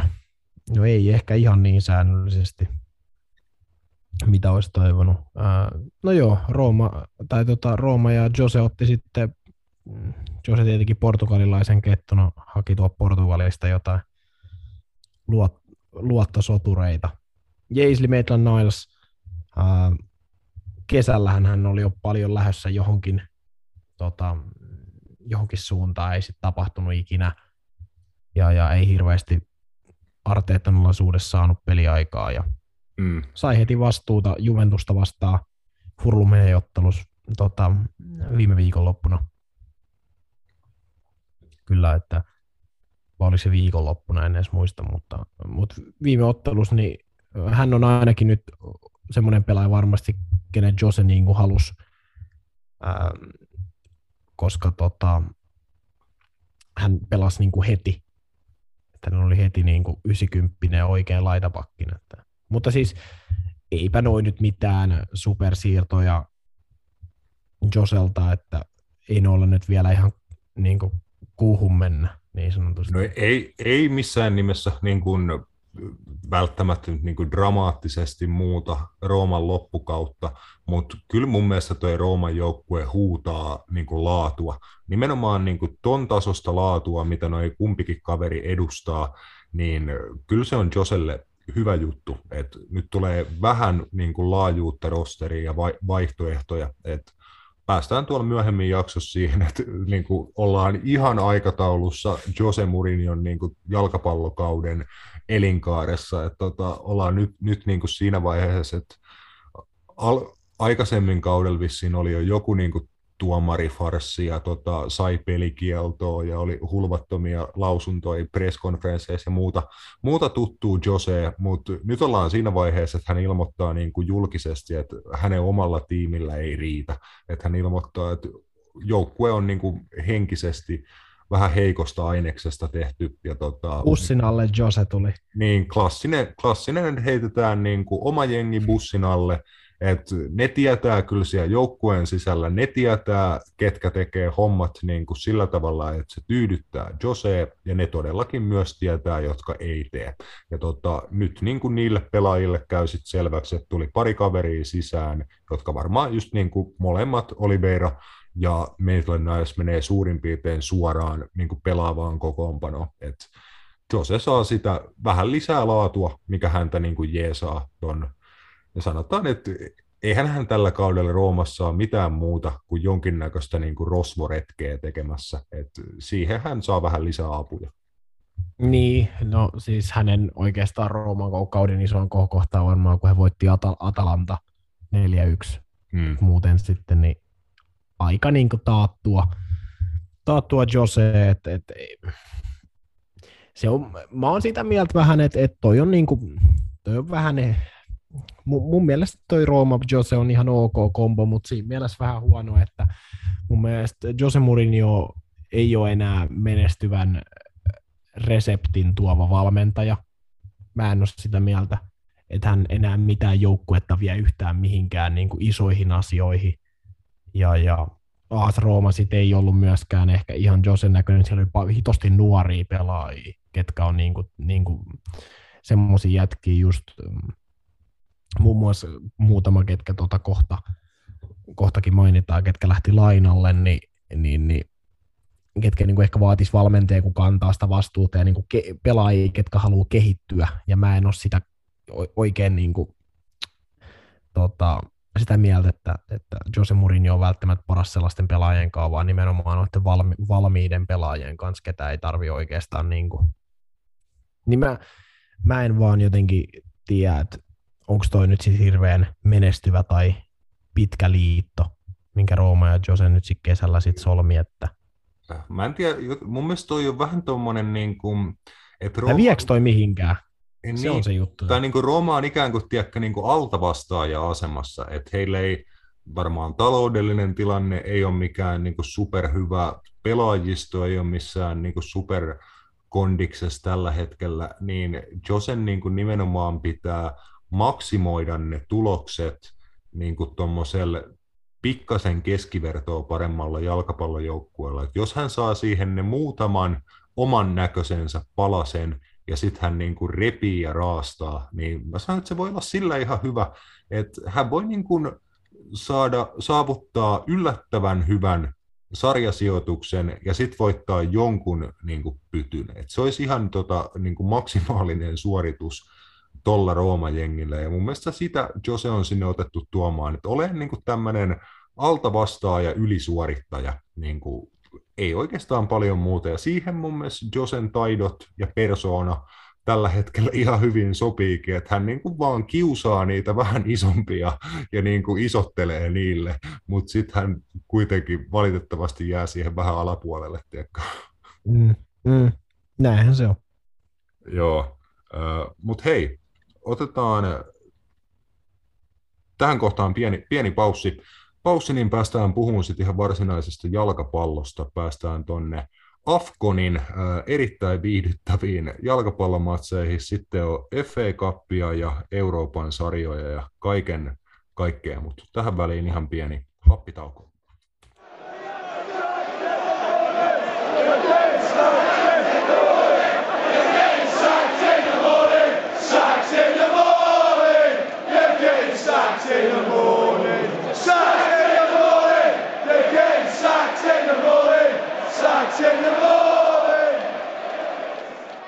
Yes, ja jatketaan Afrikan mestaruuskisoista. Siellä on nähty jo paljon otteluita tota, niin tulosten valossa suhteellisen vaatimattomia tuloksia, että paljon 0 nollaa ja 1 nollaa ja tämmöistä, mutta erikoisia tapahtumia, tota, jos esimerkiksi valioliiga, puhutaan jatkuvasti tuomarivirheistä ja farseista, niin tuolla, tuolkin niitä on nähty, mutta eilen taidettiin vetää niin kuin aika uudet standardit, että miten sekaisin tuomari voi jalkapallopelin saada. Tota, Tunisia Mali ottelus Matias eilen kävi niin kuin kum, kummallisia juttuja, mutta ihan niin kuin alkuun, että kattelin itse ottelua tuossa tota, paikallisessa kapakassa, ei ollut ääniä tai niin kuin selostusta päällä, niin en silleen niin kuin kaikkea tietenkään matsista havainnoinut, mutta katselin, että Malilla oli ihan hyviä pelaajia, ja se oli muutenkin niin kuin ihan kohtalaisen tasoinen jalkapalloottelu, mutta Malilla oli yllättäviä pelaajia. Öö, joo, sieltä löytyy yllättävänkin niin kuin paljon laatua. Ei tule ei tuu liikaa Malin maajoukkueet seurattua, mutta siellä on kuitenkin siis äh, no, isoimmat pelaajat, ketä varmasti jengi, jengi tuntee, on, on, on äh, Musa Chenebo Southamptonista. No Ives Bissouma ei pelannut vielä tuossa ottelussa, mutta hän Amadou Haidara Leipzigistä, joka oli siirtohuus myös, että olisi ollut Ralf Rannikin tota, ekoi hankinto Unitediin. En tiedä sitten, miten muodostuuko se koskaan niin kuin, yhtään miksikään, mutta on siis, siis siellä on niin kuin ihan yllättävän Joo. laadukkaita pelaajia. Siellä on Ranskan liigasta, Ranskan liigasta pelaajia ja Hoffenheimis pelaa tämä tota, Diadi samassa kuu. Joo, just Haidaran partnerina keskikentän pohjalla, niin joo, sen kanssa spottasin, että Hoffenheim-pelaaja niin kuin ilmeisesti pelaa ihan säännöllisesti isoja minuutteja ja hyvin pelaa Hoffenheimissa. Että, niin kuin, mitä jo kävi niin kuin heidän avauskokoonpanon läpi, niin hyvällä tasolla niin kuin malilaiset jalkapalloilijat keskimäärin tuntuu niin pelaava. Oo, joo, muun muassa tota, no, siellä oli kaksi sadamat kentällä, mutta toinen pelaa joo. tässä Sheriff Tiraspolissa. Kyllä. Joka pelasi mestarien liigaa ja, ja, ja Massadio Haidara, pelasi joskus Newcastleissa, nykyään pelaa tota, Lenssissä Ranskassa, Hamari Traore Rennesissä. Tuohan nuo siis, niin kuin siis, eihän noin nyt mitään superpelaajia ole, mutta niin kuin kovia ammattifutareita.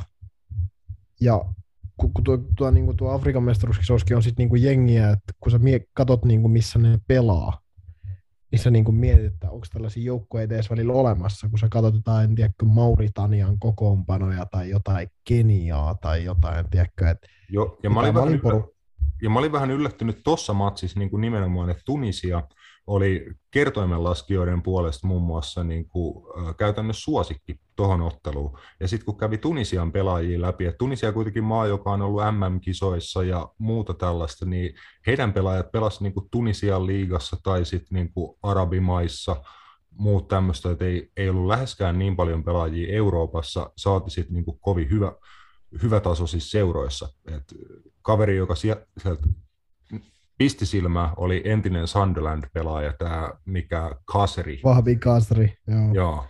Hän, yritti, no, hän, yritti, hän yritti siinä tokalla puolella tehdä puolesta kentästä maaliin. Et sai maaliin kohti, mutta ei onnistunut yllättää Malin maalivahtiin siinä.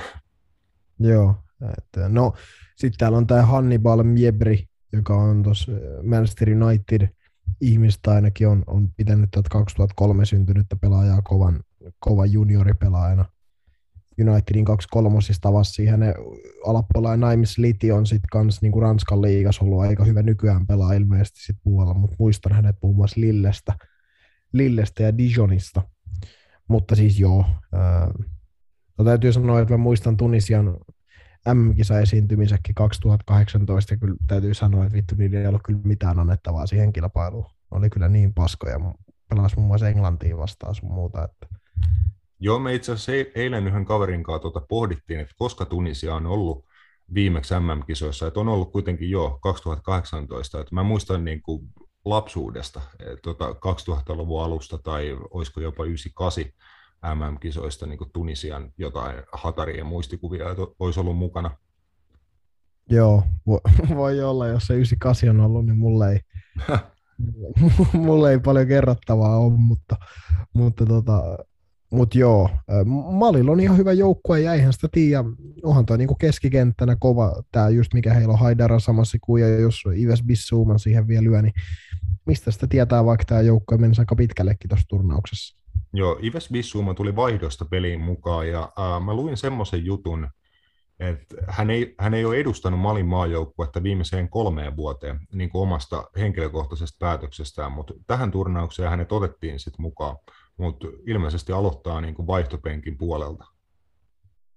Mm, no ainakin tuossa voi olla tietenkin, että, että tuli valioliigastakin myöhempään niin training campille tai jotain. Katoahan niin, se voi, kuitenkin kyllä, kyllä. miettii, Bundesliga on ollut tauolla, niin todennäköisesti samassa kuin Haidara on lähtenyt heti, heti sitten Malin mukaan, kun mm. Bundesliga on niin kuin mennyt tauolle, että, että sekin voi olla. Kyllä mä veikkaan, että hän avauksessa on, tai jos Mali haluaa pärjää tässä turnauksessa, niin kyllä mä hänet avaukseen laittaisin, mutta, mutta tota, joo. Joo, sitten siellä niin kuin, ottelu eteni Malin 1-0 johdossa ihan sinne pää, päätyyn asti, että siinä oli ää, toi äsken mainittu Kaseri, missä Tunisialla rankkari. Rankkarin et ei pystynyt matsia tasoittamaan, että mentiin ihan sinne loppuun asti Malin johdossa, mutta sitten tapahtui jotain hyvin hyvin erikoista, että ottelun erotuomari puhalsi niin kuin kolme kertaa pilliin matsin päättymisen merkiksi ää, ensin 85 minuutin kohdalla, sitten peli käynnistettiin uudestaan ja sitten hän vielä uudestaan 89 minuutin kohdalla puhalsi pelin pää- päätökseen. Ja tota, siinä oli sitten niinku kunnollinen torikokous valmis. Et mä en tätä niinku eka matsia kattoessa tajunnut, kun siinä ei ollut selostusta, että katoin niinku mutella. Ja niinku huomasin, mä huomasin niin kuin vaan siinä sivusilmällä sen, että hän puhalsi niin kuin tyyliin saman tien, kun sekunnit täyttyi, niin matsin päätökseen. Ja mä olin silleen, että eikö toi anna niin kuin sekuntiakaan lisäaikaa, että se vetää niin kuin ilman lisäaikaa, tämä on aika erikoista. Ja sitten alkoi kauhea torikokous ja Tunisian tota, tausta, taustajoukot niin kuin hyökkäsi hänen päälleen ja halusi niin kuin selitystä ja siinä tuli järkkäreiden semmoinen muuri tuomariston tota ympärille suojeleen tuomareita ja sitten tämä homma oli vissiin jatkunut vielä niin kuin lehdistötilaisuuteen asti tai jotain aivan niin kuin käsittämätöntä, mutta onko niin kuin lukenut tästä keisistä jotain, onko sinulla jotain tähän tarkentaa tähän mun höpöttelyyn? Olisin kai vielä sitten semmoinen juttu, että sitten oli niin kuin äh, jossain kohtaa oli, oli päätetty, että no pelataan lisäaika. Et puoli tuntia myöhemmin, kun ottelu on loppunut, niin oli tota tullut tietoa, että tuomarin pitäisi pyytää pelaajat takaisin No Malin pelaajat oli, oli valmiit tulee, Tunisien pelaajat ei ollut valmiit tulee, kun valmentajakin sanoi, että no, äijät on ollut joku varti jossain jääkylvyys tuolla, niin ei kai ne nyt vittu enää tule kentälle, onko kolmeksi minuutiksi potkii palloa, että siinä oli joku tommonen, että sitten se ottelu haluttiin vielä käynnistääkin uudestaan niin lisäajaksi, mutta täytyy sanoa, että, että ehkä, ehkä mä oon jotenkin tosi, tosi raaka tässä hommassa, mutta siihen on tietty syy, minkä takia esimerkiksi jalkapallon MM-kisoissa ei Afrikasta pahemmin tuomareita.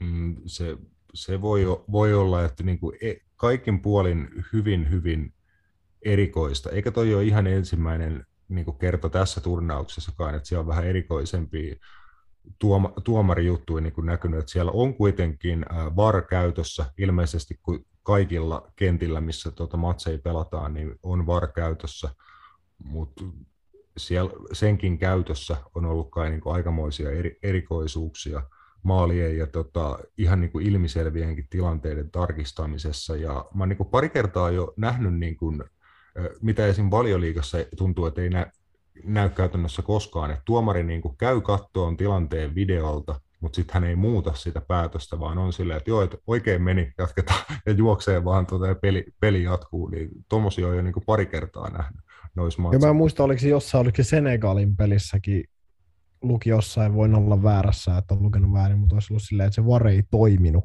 kun ne yritti käyttää sitä tai jotain. Että se, okay. se, ei, niin kuin, se ei niin kuin toiminut, että ne ei saanut yhteyttä sinne, en mä tiedä, mutta siis...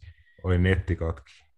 Niin, niin voi olla, että ei ollut 5G siellä, mutta, mä, mä en oikeasti tiedä, siis onhan toi, no eihän toi nyt mikään, mikään tota, vakuuttavin aloitus turnaukselle on niin kuin imagollisestikaan, että jos tuomari vietää 85 pelin poikki, mitä ei tapahdu edes Helkkari Suomen kolmosdivarissa, niin on se nyt jotenkin tosi omituista, että tai varmaan kutosdivarissa tapahtuisi ikinä. Ai niin, mutta siellä pelataan kaksi kertaa 30. Mm. Totta. Mutta siis kuitenkin niin onhan se omituista, että sitten kuitenkin tuommoisessa niin maanosan mestaruusturnauksessa, niin tuollaista sekoilua, niin onhan se tosi omituista. Onhan se. Äh, muuta sitten tuolta Afkonista ensimmäiseltä kierrokselta, että Nigeria kaatui Egyptin 1-0 voitolla ja siellä Mou Salahin johdolla Egyptillä oli to- tosi vaikea avaus turnaukseen, että herää jo niin kysymys tässä vaiheessa, vaikka toki vielä pari, pari matsia lohkovaihetta jäljellä, että saako Jurgen Klopp ja Liverpool Salahin pikapostina takaisin? Varmasti Jürgen Klopp hyvä toivoo sitä vähän sille salaa tällä hetkellä. Että ei, ehkä, varmasti ehkä, niin kuin nimenomaan, ehkä niin kuin nimenomaan salaa. Että niin kuin, kyllähän niin. varmaan niin kuin julkisesti toivoo, että Mo Salah menestyy mahdollisesti hyvin, mutta... Jep, en, en usko, että, että hirveän pettynyt olisi, jos, jos Egypti jäisi, jäisi alkulohkoon. Ähm, no täytyy sanoa, että kyllä, kyllä Egyptin joukko on kyllä semmoinen, että kyllä Mo Salahin on vaikea tuossa joukkueessa tehdä mitään.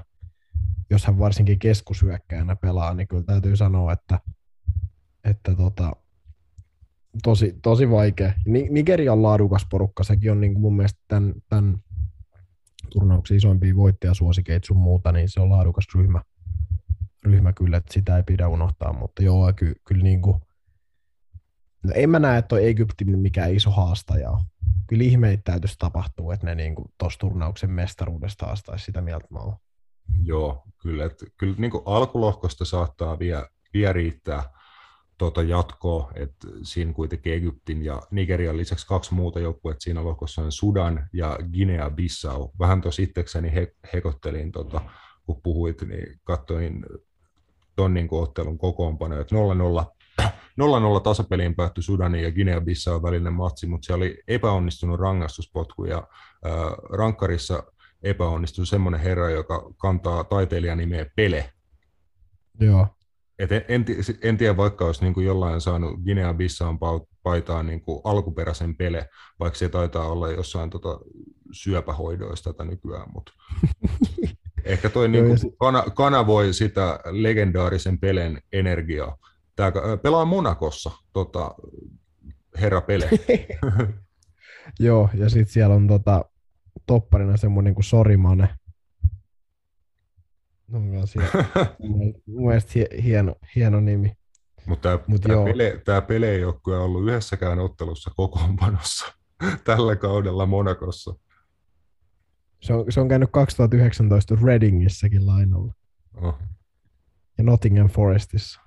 Vai hitto. Mutta joo, onhan tuo siis, jos mielenkiintoisia pelaajia haluaa ja eksottisia pelaajia katsoa, niin kannattaa katsoa tota Afrikan mestaruusturnausta. Siellä kyllä löytää, löytää tota, vaikka minkälaista pelaa, pelaajaa. Siellä on kyllä niin kuin, just niin kuin sanoit, Sudania, on, on Guinea-Bissau ja on Mauritania ja on Komorit ja mitäköhän herran aikaisia vielä olla tämmöisiä tosi eksoottisia. Onkohan Madagaskarilla maajoukkue siellä? Ei, ei näytä olevan kisoissa mukana ainakaan. Oh se nyt olisi vielä puuttunut tästä, mutta onhan siellä mielenkiintoisia tota, ryhmiä kyllä. Mm, yksi turnauksen suosikeissa ja tota, 35 ottelua tappioita maaotteluissa vetänyt Algeria. pelasi 0-0 tasapelin Sierra Leoneen vastaan. Et Sierra Leonessa muun muassa Veikkausliigakentiltä tuttu Kei Kamara, joka oli yksi kolmesta tota, avauskokoonpanossa olleesta kamarasta, itse asiassa yksi kato, neljästä. Siellä oli neljä kameraa avauksessa. Mutta kato, kuka on Sierra Leonen toppari. Ai että, mä huomasin. Ai että, Steven Kolker. Steven oli... Kolker on Sierra Leonen tota, vahvuudessa. Joo. Nyt on, kova, nyt on kovaa hommaa. Oh. On siis toi, toi on kovaa, kovaa settiä. Kyllä täytyy sanoa, että mäkin yllätyin. Mutta joo, tämä oli Sierra Leone, oliko tämä eka esiintyminen ikinä jossain tällaisessa turnauksessa, jolle mä ihan väärin ymmärtänyt. Sa- että saattaa tota... hyvin olla jo. No ainakin, no, ainakin Antonio Rudiger tuuletti somessa, kun hän on puoliksi Sierra Leonesta. Mm. niin, niin tätä, tätä tulosta ainakin hehkutti tota tuolla omassa Instagramissaan. Sierra Leonen lipun kerran, että en, en, onko sitten niin, että tota, en tiedä, mutta äh, hyvä tulos siis äh, Sierra Leonelta. Kyllä, ja siellä, siellä muun muassa viime kaudella Veikkausliigassa HIFK-paidassa pelannut 37-vuotias Kei Kamara avauskokoonpanossa ja Sierra Leonen va- vahvuudessa. Et hien, hieno Ja nyt muuten tota, Mm. si- siirtouutisia päätellen varmistui, Anvarel Kaasi siirtyy Evertonin lainalle, tai se on jo varma siirto. Okei, siitä lisäys, lisäys vielä tuohon aikaisempaan. Et Joo. niin kuin siinä puhuttiinkin, niin tota, make sense sen suhteen, että Villalla aika paljon alkaa olla niin kuin niille pelipaikoille pelaajia, ja Everton toki kaipaa jo vahvistuksia. Kyllä. Mutta joo, äh, Afganista vielä sitten tota, Senegal otti avauskierroksella ihan, ihan viime hetkellä voiton Sadio Maneen maalilla avauski, avauskierroksella, että siitä nipin napin Zimbabwesta voitto Senegalille. Ai että, näitä joukkueita. Mä, siis te on, te on mun mielestä hienoa, kuin eksoottisia jengejä tuolla on, tiedätkö, just silleen, että siellä, mun mielestä noi Zimbabwe maajoukkojen pelaajien etunimet on kaikista parhaita. Siellä pelaa semmoinen, jonka nimi on Knowledge Musona. Sitten siellä on Teenage Hasebe. Prince Dube. Joo, Teenage. Joo. Sitten siellä on, onko siellä, si- sit siellä on penkillä Admiral Muskve. siis, siis Never Tiger. Eikö siis- joku valioliikapelaaja ollut zimbabwelainen? Hmm. Joku, joka hiljattain tuli. Ei se ollut Marvelous Nakamba, Ei, oota. Koska se on ainakin se Onkohan- sama tota, nimi sopii se Marvelous, jos siellä on niin noita vastaavia nimiä. Eiku, onks, on, Marvelous Nakamba on, mutta taitaa olla. On se Sim- Zimbabwesta. Eikö se ole? Joo, ja sit, On se. Joo, joo. Marvelous Nakamba on. Sit Zimbabwesta, mikä se oli kaveri, joka tuli äh, Belgiasta Aston Villaa? Milloin? Äh, ihan joku vuosi pari sitten. Tuli tammiku, tammikuussa. Tuli Ilmeisesti Genkistä tai jostain, teki aika paljon maaleja. Aston Villassa. Huhhuh, nyt on, nyt on tiukka kyssäri. Ää, Nyt menee vaikeaksi. Aston Villa Genkistä. Wesley. Ei, ei, Wes, ei Wesley, vaan Afri, afrikkalainen kaveri. Teki paljon, teki paljon maaleja, tuli isolla haipilla. Me, mekin ollaan, ollaan ihan varmasti puhuttu kaverista meidän podcastissa joskus, mutta mä saan, mulla oli sellainen tunne, että se olisi voinut olla zimbabwelainen, mutta en tiedä. Ää, nyt, vittu, nyt, vetää ihan, nyt pitää selviä. Mä selvitän tämän asian tässä samalla. Mennään Joo, eteenpäin. mä, mä, jatka, mä jatkan eteenpäin. Tota, siinä samalla sä voit kaivaa sen. Ää, Jatketaan FA Cupia, eli maailman vanhimpaan seurajoukkuekilpailuun. Nyt on FA Cupin 150. vuosi, eli jokunen FA Cup tota, vuosi on tahkottu historiassa ja saatiin niin kuin aika siisti FA Cupin mikä kolmas kierros.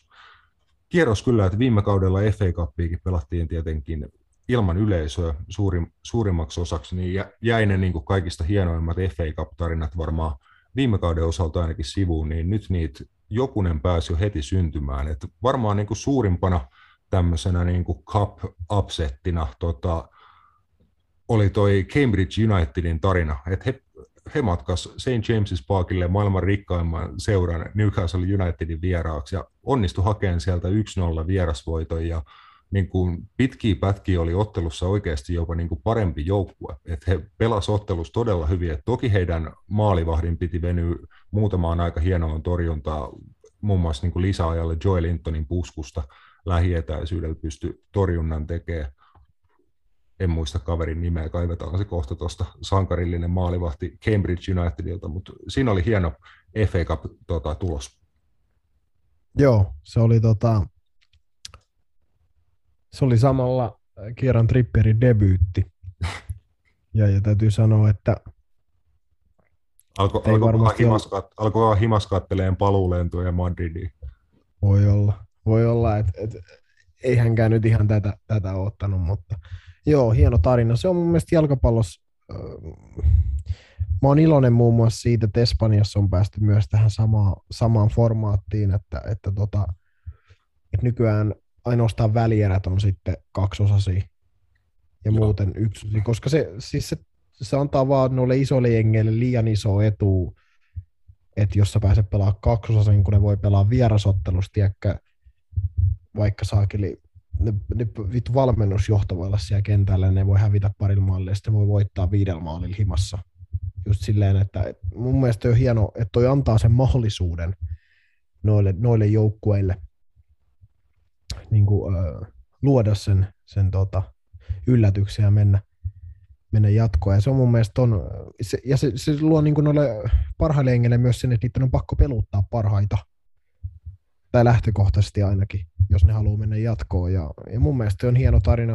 Ja, ja tietenkin sekin, että Nottingham Forest sitten tipputti Arsenaliin. Se nyt ei lähellekään riitä Cambridge Unitedin tota, ää, upset ää, tota, storyin, mutta, mutta toi samalla mun mielestä hieno juttu, että että noita valioliiga, valioliigaseuroja, ketkä tulee vähän niin sanotusti löysällä munalla noihin peleihin, niin lentää sitten saman tien pihalle.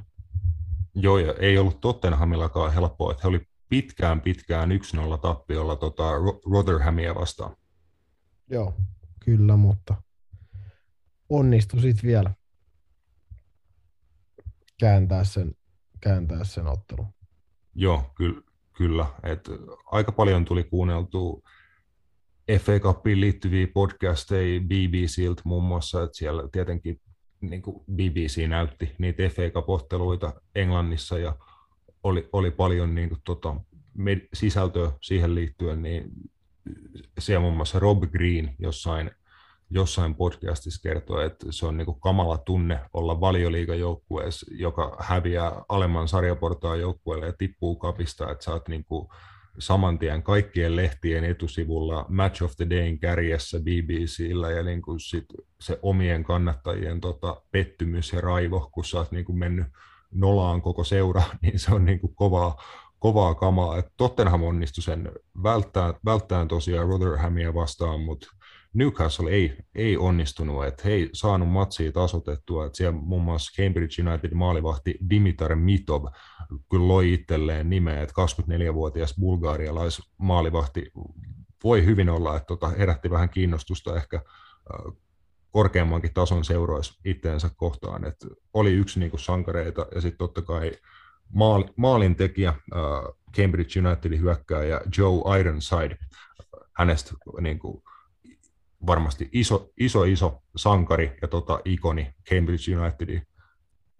Joo, ehdottomasti, että, että tota, kyllähän Newcastle tota peliä vei ja aika lailla ykkösmiehillähän ne pelas. Eihän se siitä, siitä jäänyt kiinni, mutta ei sit onnistunut tota,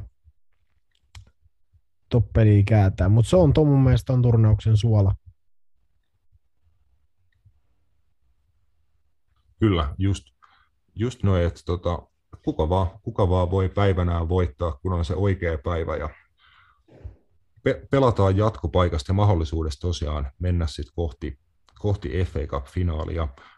Yksi niin kuin vähän käänteinen tapahtuma, että oli ottelu niin kuin Championship-seura ja valioliiga-seuran välillä, mutta tässä kohtaa niin kuin täytyy ehkä todeta, että pitää jokseenkin olla tyytyväinen, että valioliiga-seura meni jatkoon, eli Millwall ja Crystal Palacein välinen ottelu, Lontoon paik- paikallismatsi, että jotain spottailin, oli jopa niin kuin suomalaisia ihmisiä, joita näin Twitterissä, että postailit oli, oli ollut paikan päällä siellä ja sitten muutakin niin kuin tunnelmia lueskelin ja kattelin paikan päältä, että Millwall kannattajat on aika ainutlaatuinen sakki, että äärettömän intohimoisia omistautuneita kannattajia, mikä on tietenkin hieno homma niin kuin oman seuran kannalta ja se on tietynlailla niin kuin kulttuuria, mutta aina jotenkin heistä kuulee, että siitä meiningistä siellä stadionilla, että se on todella vihamielistä niin kuin vastustajia kohtaan, vastustajan kannattajia kohtaan, on paljon niin kuin väkivaltaa, rasismia,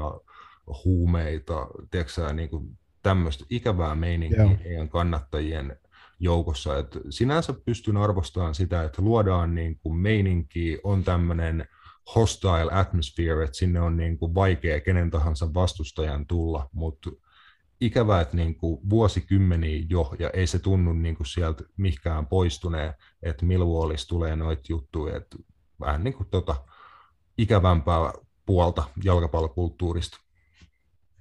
On joo, ja, ja mä, mä, muistan itse asiassa, taisi olla joku tapahtuma kanssa just, just tota silloin aikoinaan West Bromissa tota, Ahmed Hegasi taisi lentää ulos, ulos olisiko ollut Millwallia vastaan, ja siellä sitten oli kans jotain, Mm. jotain tosi, tosi omituista huutelua, nimenomaan tosi vihamielistä huutelua, ja näyttikö Hegasi just keskisormeikin sinne faneille, sit kun hän sai punaisen tai jotain, sieltä oli vissiin. Mutta siis joo, mun mielestä se on aina, mä oon aina ollut sitä mieltä, että mä en tiedä jalkapallon kannattajana olemisesta se oikeastaan mitään, ja mä en tiedä sitä, että, että minkälainen se elämä ja se fiilis ja stadionilla on, kun sä oot niin kuin tavallaan kannattaja ja semmoinen vannoutunut kannattaja nimenomaan. Et, et, Mutta kyllä mä niin kuin aina, aina lähtisin siitä, että sä lähdet niin kuin kannattaa omaa jengiä, Mm. etkä, etkä, etkä niin kuin, äh, painaa alas vastustajaa. Totta kai se kuuluu siihen hommaan, että tiedätkö, on näitä äh, vihasuhteita ns, mutta se on vain jalkapalloa. Ja mun mielestä kaikki, mikä menee sit sen yli, tiedätkö, henkilökohtaisuuksiin tai ihonväriin tai johonkin muuhun, niin se on mun mielestä vaan sitten noloa. Ja mun mielestä se on aika törkeätä. Sen takia, koska se ei liity mitenkään siihen peliin, se ei liity mitenkään minkälainen kukaan on pelaajana tai ihmisenä. Et se, se on mun mielestä aina sitten just, että, että kannat, omaa joukkuetta saa intohimoisesti mun mielestä aina kannattaa, mutta se sitten, että ruvetaan niin kuin, nimenomaan vihamielisesti esim. vastustajan pelaajia tai jotain, jotain sit niin kuin, ja heitä kohtaan käyttäytyy, niin se on mun mielestä sitten, se ei ole niin kuin fine. Kyllä, mutta Crystal Palace pystyi kuitenkin kääntämään ottelun omaksi hyväkseen, että tota, Millwall oli puoliajalla johdossa Benik Afoben tota, maalilla, ja sitten toisen puolen heti alkuun äh, Crystal Palacein Michael oli se ranskalaispelaaja, tasotti ottelu yhteen yhteen ja semmoinen vartti siitä, niin oli se oli alustamassa sitten Matetan tekemään 2-1 voittomaali. Että toi, siinä ranskalaiskaksikko tosiaan käänsi ottelun Crystal Palace hyväksi ja tuosta herra oli seesta, mitä nyt pari kertaa häntä nähnyt, niin vakuuttava oloinen, niin kuin taitava pelaaja. Et, mistä siirtyi, eikö se ollut Readingistä? Joo.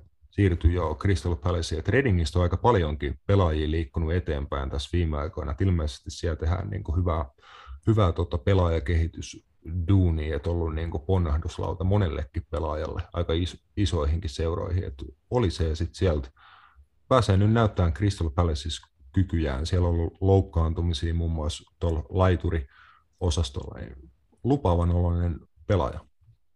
On ja tosi erityylinen kuin muut laiturit. Ei ole hirveän nopea mun mielestä, tai on nopea, mutta ei semmoinen räjähtävä kuin vaikka Wilfried Zaha tai kumppanit. Enemmän semmoinen tosi tekninen pelintekijä, jolla on hyvä vasuri. Mun mielestä se on niin kuin ehkä, että hän on enemmän pelintekijä kuin, niin kuin yksi ykkösiä tekevä laitahyökkääjä. M- mun mielestä, mitä mä oon häntä nähnyt. Että, että, mutta siis tosi lahjakas pelaaja. Ja, ja Crystal Palaceissa on noita. Oikeasti siis heidän niin kuin hyökkääjät ja hyökkäävät pelaajat on oikeasti aika lahjakkaita. Heillä on monta, monta niin kuin, ja paljon pelaajia, just niin kuin Zaha, sitten on kokemusta niin kuin Jordan Ayuta ja Bentekeä, sitten on just Matetta, Odson Eduardi, Eze, Oliseeta. Et onhan tuo siis niin kuin pirusti, pirusti niin kuin nuoria, nuoria lahjakkaita. lahjakkaita. Ja Olise on y- yksi niin kuin lisää. Joo, ja on tulevaisuutta tuossa. Mm, ja, ja miettii, kun muistelee, että niin kuin mitä puhuttiin kauden alla Crystal Palacein tilanteesta, kun oli niin kuin todella epävarma ja erikoinen tilanne, että heillä oli niin kuin käytännössä ää, niin kuin toistakymmentä pelaajaa, jolta oli sopimukset päättymässä ja niin kuin järkyttävä määrä kokeneita ja laadukkaita pelaajia jatko matkaa Crystal Palaceista, niin kuin monivuotisia tuota Crystal Palace-pelaajia, että heillä on siis, no vaikka tuossa kapmatsin kokoonpanoon kun katsoo, niin eihän tuolla ole käytännössä yhtään pelaajaa, joka olisi säännöllisesti viime kaudella pelannut Crystal Palaceissa. Että Eberidge, Ese ja tota, Wardia lukuun ottamatta käytännössä kaikki muut niin kuin uusia äijä. On. Et sieltä, paljonhan sieltä lähti kesällä kyllä niin kuin sitä, sitä runkoa pois. Mutta tota, on, ja, ja, mutta ehkä se, ehkä se oli niin kuin, ehkä se niin kuin tavallaan oli hyvä, että kun Roy Hodgson lähti, niin sitten sieltä lähti myös vähän niin kuin se Roy Hodgsonin runko pois, ja nyt siellä on sitten Patrick Vieran, Vieran niin kuin joukkue ja se, se niin kuin ne pelaajat, ketä Patrick Vierasia haluaa ja ne nuorens valmentajaa, niin ehkä se on hyvä nuorentaa sitä vähän joukkuetta. No onneksi on kuitenkin Martin Kelly vielä vaihtopenkin puolella. Että... Mutta eihän Martin Kelly vissi, onko se, onko se veteraani jo? Hmm? Onko Martin Kelly ihan veteraani? Uh, Martin Kelly on, ei se ole ihan niin vanha hei, se on tota, 31. Niin, johon se, sehän on vielä niin kuin... Nuoria veteraani. Just, et, ja nimenomaan, mutta että Gary Cahillit ja kumppanit jatko niin kuin matkaa, Jep. matkaa, niin se oli ehkä, jo, ehkä sit jo aika. Mutta lähti sieltä myös paljon hyviä pelaajia, että Patrick Van Aanholt, Andros Townsend, oli niinku paljon niinku ihan koviakin kavereita he päästi meneen, mutta ei ole... Mamadou niinku... Sako. Mm, toki niinku yksi parhaista. Kyllä. Mihin Mamadou ja... meni? Montpellieri. Okei, okay, eli pa- palasi Ranskaan sitten. Joo. No siis joo, totta kai että lähti se kokemusta, mutta, mutta mun mielestä heillä kuitenkin riittää, riittää laatu. Et, et Joakim Andersen muun muassa tuli, joka pelasi viime kauden Lionel Fulamissa, niin kesällä Lyonista ja on hyvä toppari, Juu. tanskalainen. Taas yksi hyvä tanskalainen toppari, hekin pystyy niin kuin maana kyllä noita keskuspuolustajia tekee näköjään aika hyviä. Ja, ja niin, Mark Guehi tuli myös, joka on ollut erinomainen. Tuliko hän, niin hän tuli Chelseastä, hän oli Swansissa viime kaudella, aina pelasi erinomaisen kauden championshipissa, että hän on, ollut nuorentaa. Vissiin, hän on ollut vissiin todella hyvä. Joo, ja tuota, vasta 21-vuotias, että kyllä tuossa on niin kuin... hänellä oli joku aika mielipuolinen tilasto siis, että hän oli voittanut tyyliin 100 prosenttia ää, niin kuin kaksinkamppailuista maassa. Et tota, tosi, ko, tosi kova niin kuin 1v1 puolustaja, että käytännössä niin kuin juuri mikään ei ole hänen ohi mennyt tällä kaudella. Mm, mutta toi on mun mielestä Crystal Palaceilta vaan hyvä, että he nuorentaa. Mun mielestä se, se siinä joukkueessa oli paljon pelaajistoa, kuka, kuka tota, alkoi olla niin sanotusti jo, niin kuin, tai se parasta ennen päivämäärä oli mennyt jo mm. tietyllä tavalla. Niin just, että tuoda näitä nuoria laadukkaita pelaajia sinne hyökkäykseen ja puolustukseen oli mun mielestä niin kuin tärkeää. Joo, joo. mutta siis täytyy sanoa, että mä oon vähän niin kuin yllättynyt jopa, että he pysty tekemään tuon muutoksen niin kuin noin äh, radikaalisti ja niin kuin nopeasti, että kauhea määrä niin kuin uusia pelaajia, uusi valmentaja, ja silti homma niin kuin heti pyörii näin hyvin, että mun mielestä oli niin kuin ihan ihan tota kohtuullista, että olikin vähän kysymysmerkkejä ennen kautta, että miten sä niin pystyt tekemään näin paljon muutoksia näin lyhyessä ajassa, mutta toistaiseksi niin täytyy nostaa hattua Patrick Vieralle ja Crystal Palacein koko niin seuralle, että toi on hyvin mennyt toi heidän nuorennusleikkaus ja niin muutos kohti jotain niin uutta. Mm. Niin, onhan siellä muuttunut pelityyli ja kaikki aika, on, aika paljon. Et, et se, se tietenkin vaikuttaa siihen, että et, et jos varmasti se muutos olisi voinut viedä pidempään, jos he olisi Roy Hodgson pallolla jatkanut, ja sitten toi muutos olisi ollut tota, mutta just, että lähdet mm. muuttaa pelitapaa, niin yleensä se on helpompaa tuoda uusia pelaajia, ketkä sopii sit siihen pelitapaan niin sisään, kun taas sitten tuoda pelaajia siihen vanhaan, jos, he, jos siellä on ollut jotain pelaajia, ketkä on pelannut nimenomaan totakin, joku Patrick Van Aanholtkin oli niin, kuin niin pitkää Roy Hodgsonin tota, Crystal Palaceissa, että vaikea korvaa, mutta sitten Patrick Vieron pelitavalla, niin ehkä, ehkä sitten, onko siellä se Mitchell pelannut vasempaa pakkina, niin se ehkä sitten on, on toiminut taas paremmin. No ja aina tietenkin. Mutta siis hyvin, hyvin mennyt ja mun mielestä se kiva nähdä niin kuin Crystal Palace tuommoisena, niin kuin voidaan sanoa, niin valioliikan nuoren joukkueena.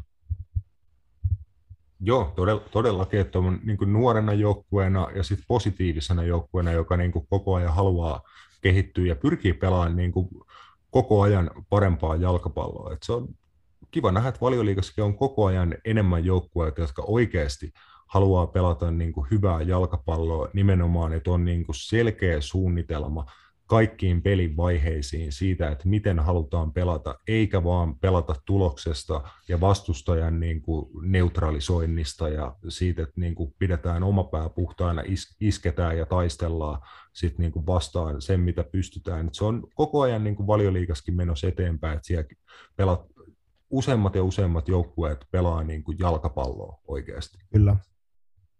Ja se on vaan hyvä. Yksi hyvä jalkapalloa pelaava valioliigan joukkue, Southampton, tota, oli melko lähellä pudota FA Cupista Swansin vieraana, mutta pystyi tota, vajaa miehisenäkin jatkoajalla tota, nouseen tasoihin ja ohi siellä sitten, että pystyi matsin kääntämään. Et siellä oli myös tapahtumarikas matsi. Oli. Ähm, Swansea on mun ollut aina tämmöinen ikuinen valioliiga rakkaus, mikä koskaan sitten ei ehkä... Ja Swansea oli, muistan silloin Michael Laudrupin aikaa, kun ne voitti ää, tota, ton nykyisen Carabao Cupin, niin se oli mun mielestä hieno hetki. Hieno hetki, mutta täytyy sanoa, että nykyään ei ole vittu mitään hajua, että ketä siellä pelaa. Mutta tota, joo. Ää, niin, mikä se oli? Southampton. Niin, voitti joo. Shane Long näköjään painanut siellä voittomaali ja syötti tasotusmaalin jatkoajalle, että, että, että tota, onko niin sitten kuitenkin, että Shane Long on saamassa peliaikaa näillä esityksillä sitten Southamptonissa jatkossa, niin se meidän... Eh, ehkä toi oli hänen niin kuin viimeinen palvelus tota Southamptonissa, että pystyi tuon jatkopaikan FA Cupissa varmistaa. Että nyt on sitten tota, Burnlin pitää laittaa rahaa pöytään. Kyllä. Swanseatakin näköjään valmentaa Russell Martin. Mä en näistä tajunnut, että se on entinen ainakin Norwich-kapteeni. Joo. Äh, no ei, eipä tuosta pelistä oikein. Mä en ole nähnyt peliä. Swansea oli ainakin hitoksen parempi kuin Southampton. 73 pinnaa palloa, 20 laukausta. Southamptonin kahdeksaa vastaan. Että Joo, eikö se ollut aika, aika aikaisessa vaiheessa se Southamptonin punainen kortti? Joo, joo siis kaksi, toi, tota, puolen tunnin joo, kyllä toi siis Jan Valeri kahdella keltaisella puolen tunnin kohdalla pihalle. Kyllä, mutta mut, Swansea on aina ollut mun mielestä myös se, että heillä on kyllä niinku tietty pelitapa, mitä haluaa pelaa. He haluaa pelaa pallohallinta jalkapalloa. Mä oon aina niinku mm. nähnyt se, että he on semmoinen joukkue, että heillä on niinku selkeä plädi siitä, mitä he tekevät. No ja on joo. hei se, mutta se tiedätkö, seuraa on johdettu johdonmukaisesti niin kuin vuosikymmenen jo niin kuin tuolla saralla, että mieti heidän päävalmentajia, tuolta sanotaan, että 2000-luvun loppupuolelta, että heillä on ollut Roberto Martinez silloin aikanaan, muistaakseni. Brendan Rodgers oli sitten niin pidemmänkin aikaa, että Rodgers tota, nosti Swansin valioliigaa ja vakuuttava ensimmäinen kausi valioliigassa, olisiko pari kautta kautta ollut valioliikassa ennen kuin hän Liverpoolin manageriksi siirtyi. Yhden kauden. Yhden kauden oli vaan, joo, Swansin kanssa silloin valioliikassa, mutta sitten mitä häntä seurasi nimenomaan Laudruppia, ja niin kuin, että ainahan sinne on palkattu valmentajia, jotka nimenomaan haluaa pelata hyvää jalkapalloa. Et välillä ne valmentajanimitykset on onnistunut jokut paremmin kuin toiset, että ei nekään ihan täydellisesti kaikki ole mennyt, mutta siellä on selkeä kuitenkin niin kuin suunta ja ideologia, filosofia seurassa, että niin kuin mitä halutaan tehdä, että ei, sot, ei niin kuin vaihdeta strategiaa tota, vuodesta toiseen, vaan on niin kuin tietty tapa, miten asiat halutaan tehdä. Kyllä. Mutta joo, FA Cup-tuloksista oliko vielä jotain? No sitten viimeinen FA Cup-matsi, joo, se pelattiin maanantaina sitten niin ainokaisena iltamatsina, että sai ison TV-yleisön sitten valioliikajoukkueiden välinen niin kuin FA Cup huippukohtaaminen. Steven Gerrard matkas Aston Villa miehistönsä Old Traffordille, sai siellä niin kuin suhteellisen viileen vastaanoton, että kun Gerard kentälle marssi, niin aikamoinen vihellys tota, ja buuauskonsertti, minkä Gerard handläsi aika smoothisti, että hän niin kuin kävellessään kääntyi ympäri kohti Old Traffordin yleisöä, pureskeli purkkaa ja tota, otti niin, kuin, niin sanotusti löylyt vastaan siinä heti kärkeen. Mm. siinä oli ihan niin kuin tämmöinen miehekäs sisääntulo ja täytyy sanoa, että Aston Villan joukkue pelasi todella miehekkäästi koko niin kuin 90 minuuttia. Että ensimmäisellä puolella oli kyllä vaiheita, missä Unitedkin oli pelissä ihan hyvin mukana. Pääsi niin kuin lähinnä iskeen aika hyvin vastaan Aston Villan niin kuin selustaan, tota, löysi sieltä niin kuin vähän pidemmillä syötöillä tiloja ja vaarallisia tilanteita. McFred tota, kaksikon niin kuin yhteistyöllä Fredin keskityksestä ja Scott McTominayn puskusta ää, erikoistilanteen kakkosvaiheesta he sitten teki sen ottelun niin kuin ainokaisen ma- maalin lopulta. Et olisi Unitedilläkin jotain ensimmäisellä puoliajalla, mutta sitten viimeistään tokalla puoliajalla tota mun mielestä oli ihan selvää, että Aston Villa oli niin kuin monta kertaa parempi jalkapallojoukkue siinä matsissa. Oli ja sitten sit tietenkin tapahtumat, mitä muun muassa just Varin, Varin kanssa tapahtui, oli mun mielestä niin sit taas sitä luokkaa, että, että niin kuin, kyllä vähän huvittaa, että muun muassa tämä, kenen, no en muista kenen maali se oli, kuka sen sitten lopulta puttasi sisään, mutta... Danny Ings. Niin, Danny Ingsin maali hylättiin just tämä Ediso Cavani, no, mä tiedä oliko se sukellus vai oliko se niin kuin, että se vaan niin kuin, käytännössä kaatu. Niin kuin, tota, mutta joo, Jacob Ramsey tu, varin mukaan blokkas, blokkas Edison Cavanin pää. Ei kun tiedätkö mikä se oli se lopullinen syy? Se ei, ei ollut... niin, se oli se, että kun se oli paitsiossa, niin se vaikutti Jep. peliin. Joo. Siis mä en oikein, mä en voi uskoa, että niin kun toi oli se peruste, et se olisi ollut niinku suhteellisen, se olisi ollut tosi erikoista, että se olisi niinku tuomittu rikkeenä, että se rike, se, että niinku Kavani juoksee rämsiä päin, niin että siitä olisi tuomittu rike, jonka perusteella se koko maali olisi hylätty, niin se olisi ollut aika absurdia niin kuin alkajaisiksi jo, mutta sitten se, että jos Rämsi oli niin kuin jonkun hiirenkarvan verran paitsioasemassa siinä tilanteessa, niin mitä väliä sillä edes on, koska ei hän vaikuta niin kuin peliin siinä asemassa, missä hän oli, että hän vaan seisoo siinä, että hän voi ihan hyvin olla paitsiossa ja tulla sitten vaikka kakkosvaiheessa vasta peliin mukaan, että hän vaan seisoo siinä paitsiossa ja Kavani juoksee häntä päin. Että eihän se voi riittää niin kuin peliin vaikuttamiseksi, että sä seisot paitsioasemassa ja joku juoksee sua päin, niin se oli niin kuin se lopullinen tuomio, että Ramsi oli paitsio asemassa siinä tilanteessa, että se ei niin kuin jotenkin, en mä löydä niin kuin jalkapallon sääntökirjasta oikein tuolle perusteita tai niin kuin vaikea. M- mun mielestä se oli hyvin, hyvin, hyvin outo tuomio. Mun mielestä jo se, että se kesti joku kolme, neljä minuuttia, että sitten tutkittiin, niin tuli vaan fiilis, että, että se oli että haluttiin löytää joku syy hylätä se maali. Ja se haluttiin löytää. Sitten ne miettii, että no onko se rike, no ei. No mutta kato, toihan on paitsiossa, on kantava on paitsiossa. No Kavani olisi päässyt tuohon palloon. No ei olisi. Ei vittu ikinä olisi päässyt palloon, vaikka sillä olisi ollut rakettireppu. Niin just se, että niin, mun mielestä oli vaan semmoinen, että haluttiin hylätä. Haluttiin löytää joku syy hylätä se maali. Ja siksi siinä kesti noin kauan että ensinnäkin ne katsoi siellä varkopista joku neljä minuuttia, ja sitten vielä, että Mike Dean kävi katsoa, oli, oliko se Mike Dean tuomari, en muista, mutta, mutta screeniltä sitten vielä sen, niin Taisi olla Michael Oliver, eli vielä sen. Joo, ei kun niin oli, Michael Oliver, sorry. Niin, vielä niin kuin tota... mukamas parhaimmista valioliikatuomareista. Että joo, siinä meni mm. kauan aikaa, ja tota, en nyt ole niin kuin, en tiedä voiko kukaan olla ihan satavarma, että se olisi niin kuin oikein mennyt. Mun mielestä se meni täysin väärin. Mm.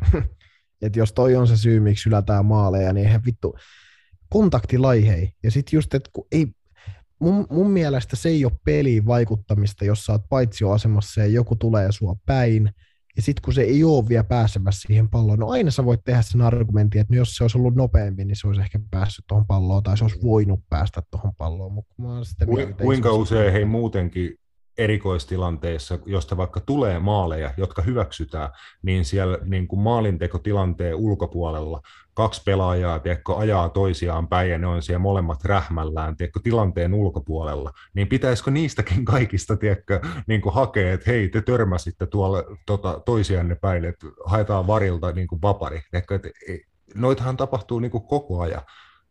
Mm, niin, ja ehkä mä oon tosi Manu vastainen, mutta että oli Manchester United. Et kai Matias sentään. En kai, niin, niin. No kun mä en koe, että mä edes oon. Mä, mä koen silleen, että mä oon vaan rehellinen. kun mä, mä en koe silleen, että ei mulla ole mitään pahaa sanottavaa tavallaan Unitedista, jos ne olisi hyviä, mutta kun ne on paskoja. niin, niin mua, mua eniten niin he, ärsyttää, että ne luulee olevansa hyviä, tai jotkut luulee, että ne on hyviä. Mutta niin, niin se pointti vaan, että, että, tota, äh, että toi oli Manchester Unitedin kapottelu Old Traffordilla, niin vähän aiskahti, tiedätkö, just siltä, että no hei, tämä voidaan hylätä, keksitään nyt jotain. Vähän semmoinen, sit kun United oli vielä niin vitun jaloissa siinä pelissä siinäkin, milloin se maali tuli, niin se mun mielestä oli niin kuin, en mä tiedä, jotenkin vähän haiskahti vaan semmoiselta, että nyt haluttiin, että United voittaa estään. Joo, oli, olihan Aston Villalla ihan niin uskomaton määrä tota, laadukkaita tilanteita tuossa matsissa, että he kävi ylärimassa ja David De Gea otti taas vaihteeksi niin kuin muutaman, muutaman torjunnan ja niin kuin pikkuhiljaa varmistelee sitä, että kävi niin kuin tällä kaudella ihan mitä vaan, niin David De Gea tulee olemaan Manchester Unitedin tämän kauden paras pelaaja. Että niin kuin ilman David De Gean torjuntoja niin kuin on tässä nyt ollut viime aikoinakin jo, vaikka näissä Ralf Rangnickin ensimmäisissä otteluissa niin kuin monta, monta ottelua ollut, että ilman David De Gean niin kuin supertorjuntoja tota, niin ei he olisi niin kuin voittanut noita otteluita. Ei, ei. Ja... Niin, David De Gea on kyllä tavallaan kaivannut itsensä vähän kuolleista mun mielestä tällä kaudella, että hän oli mun mielestä monta kautta aika niin kuin pelasalle tasonsa. Ja, ja... Joo, pitkiä pätkiä kyllä mutta, mutta tällä kaudella on taas noussut siihen rooliin, miksi hän oli Unitedin vuoden pelaaja joku viisi vuotta putkeeksi. Hän oli silloin joskus 2014 jotain, 2018 vai mitä se, miten se meni.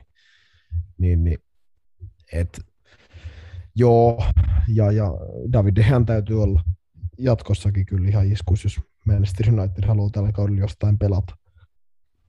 Joo, toki, toki tota toisellakin maalilla Emilia Martinez joutuu varsinkin ekalla jaksolla niin muutamaan ihan hyvään, ihan hyvään venytykseen tota, venyyn, mutta siitä oli myös paljon, että tilastot kuitenkin näyttää, että Martinesilla oli enemmän, enemmän loppujen lopuksi torjuntoja, mutta aika heikkoja. Esim. Mason Greenwood pari kertaa niin kuin suht ennalta arvattavasti leikkasi sisään vasemmalle jalalle ja tota, lähetti pallon sitten Martinesin syliin, että siinä oli kuitenkin aika niin kuin rutiini, torjuntoja. Että... Siis mä, mua, mua niinku turhauttaa Mason Greenwood. Mun mielestä mä oon vaan silleen, että kun mä en näe siinä pojasta mitään ihmeellistä. Mä oon, mä oon pahoillani. Siis mä menisin, mä menisin laittaa meidän ryhmääkin silloin, mutta mä en viittinyt silleen, että osaako toi poika mitään muuta kuin laukoo. Ja sitten kun se ei osaa sitäkään, niin sillä ei ole mitään käyttöä tuolla kentällä. Mm, vähän jotenkin Greenwoodin kohdalla tuntuu, että se niinku alku haippi, se nuoren pelaajan niin kuin tietynlainen kuheruskuukausi, että se kesti jonkin aikaa, että hän pystyi yllättämään valioliiketasollakin vastustajia sille, että tosi ennakkoluulottomasti just hakeutuu niihin viimeistelytilanteisiin, haastaa, laukoa molemmilla jaloilla ja niin kuin näin, että paljon sai onnistumisia alkukaudesta viime kauden puolella, mutta nyt jotenkin niin kuin nyt on nähty, että ne samat temput ei ehkä enää niin kuin koko aikaa toimi, niin nyt pitää niin kuin pystyä kehittyyn nuorena pelaajana, ymmärtää peliä paremmin, sitä mitä häneltä vaaditaan, erilaisia vastustajia vastaan erilaisissa pelitilanteissa, niin kuin pitää pystyä jatkuvasti kehittyä ja siinä samalla olen niin kuin peleissä mukana, niin kyllä Greenwoodillakin jo haastetta on. Sama niin kuin Marcus Rashfordin kohdalla, niin kuin jotain tosi erikoista on menossa mun mielestä Marcus Rashfordin kanssa, että hän näyttää olevan ihan pihalla niin kuin koko jalkapallon pelaamisesta tällä kaudella, että näyt, niin kuin näyttää tosi turhautuneelta, siltä, että niin kuin mikään ei onnistu, ei ihan edes tiedä, että mitä hänen kentällä pitäisi tietyissä tilanteissa tehdä, niin tosi vaikean, vaikean näköistä, niin kuin se on se, sitä haluaa alleviivata, että Rashfordin tekeminen, en tiedä mistä se johtuu, onko jotain kentän ulkopuolisia haasteita niin kuin tavalla tai toiselle, ei niin kuin viitti tai tarvikkaan lähteä arvailemaan, että kenellä vaan pelaajalta tai ihmisellä voi olla vaikka mitä haasteita elämässä, ja se voi vaikuttaa niin kuin työntekoon ja näin, mutta niin kuin jotain outoa niin kuin Marcus Rashfordin kohdalla mun mielestä on menossa. Mm, no siis se on, mun mielestä siinä on se, että aika moni Manchester United pelaaja kokee nyt sen, että heillä on, he, he on osa niin kuin jotain systeemiä. He, Manchester Unitedissa on vittu tuuttain niin kuin hyviä yksilöitä, ketkä on saanut vähän, tiedätkö, Oolen aikana pelata miten haluu, koska Oler ei riittänyt niin kuin kompetenssi sit niin kuin millään tasolla saada niitä pelaa millä, missään systeemissä. Et, et mä näen, että Unitedin jotkut pelaajat, niin kuin myös Mason Greenwood ja Marcus Rashford on taktisesti tosi heikkoja pelaajia. Sen takia, että niitä on valmennettu niin huonosti niin pitkään siltä osin. Niin se näkyy, että nyt jos heillä oikeasti on niin kuin taktinen rooli ja heille sanotaan, että sun pitää tehdä näitä juttuja ja pelata tässä ja näihin halutaan, että sä liikut, niin mä näen, että se, se, se, se voi vaikuttaa. Että se on ihan eri se, että jos Markus Rashford Owen aika sanottu, että aina kun joku saa pallon, niin juokset vaan kovaa linjan taakse. Ja sitten sulle lämätään iso sinne ja teet maaleja, koska sä oot hyvä viimeistelee ja, tai haastat ja lauot, tiedätkö. Mä, mä näen, että, että se ongelma on nimenomaan just siinä, että nyt kun on osa systeemiä, siitä on kärsinyt moni muukin pelaaja. Muun Bruno Fernandes on mun mielestä ollut puhuttu aikaisemmin kärsinyt ihan hitosti siitä, että hän ei enää saa mennä vähän niin kuin miten haluaa ja hakea, vaan hakea palloja ja olla tiedätkö, tälle, vaan hän, hänellä tuotetaan, että sä oot tossa, sä liikut näillä alueilla. Et, et, et, mä, mä, oon sitä, mä oon sitä mieltä, että Unitedissa on paljon pelaajia, erinomaisia yksilöitä, world class yksilöitä, mutta taktisesti ne on heikkoja, koska niitä on valmennettu tosi heikosti pitkään ja sitten mä näen esimerkiksi mun mielestä niin Markus Rashfordin ongelmat, että jos, jos mietitään vaikka pelaajien, ketä hän nyt verrataan mun Raheem Sterlingiin. Mm. Mä oon aina sanonut, että Markus Rashford on paljon parempi yksilö kuin Raheem Sterling, mutta se, se aina, jos ei, ei, ei puhuta, että mihin jengi, mutta yleisesti, jos mun joukkueeseen, mutta se aina Markus Rashfordin, koska mä näen, että siinä on potentiaali olla parempi jalkapalloilija. Mutta se vaan, että Raheem Sterlingin pää ja se taktinen awareness, awareness vai miten se nyt sanotaan englanniksi, mä en osaa, mm. niin kuin kyvykkyys on niin korkea taso, että hän pystyy tekemään just niitä asioita, esimerkiksi sitis, mitä hänellä todetaan, ja se näkyy vittu tulostaululla. Niin, Joo, jep, ja hän on... Semmo, semmoinen juttu niin kuin Markus Rashfordit vähän puuttuu. Kyllä, ju, just, just näin, että se mitä heiltä niin kuin tällä hetkellä varmasti Ralf Rangnick niin kuin on alkanut vaatia, niin kuin se intensiteetti siinä pelaamisessa, se koko pelin tempo, ja että sun pitää koko ajan niin kuin tehdä jotain, jonkinlaisia niin kuin pelitekoja, että sun pitää pallollisessa pelissä niin kuin avata syöttölinjoja, niin kuin enemmän pidetään palloa, halutaan edetä pallollisena niin kuin joukkueena eteenpäin, laitapakit nousee mukana ja sitten sinne keskikaistalla on paljon pelaajia, sitten halutaan prässätä, halutaan vastaprässätä heti, kun menetetään pallo, niin tuossa on niin paljon niin kuin, erilaisia aspekteja, mitä noiden pelaajien pitää alkaa sisäistään, ja kaikki toi pitää tehdä jatkuvasti täysiä, ihan niin kuin korkeimmalla mahdollisella intensiteetillä, muuten se ei toimi. Jos, niin kuin, jos pressin tekee edes niin kuin 90 prosenttisesti, niin siitä ei ole mitään hyötyä. Tuolla tasolla niin kuin joukkue kuin joukkue purkaa sun pressin muutamalla syötöllä, ja sitten niillä on järkyttävä määrä tilaa, mihin ne pystyy sen jälkeen hyökkää.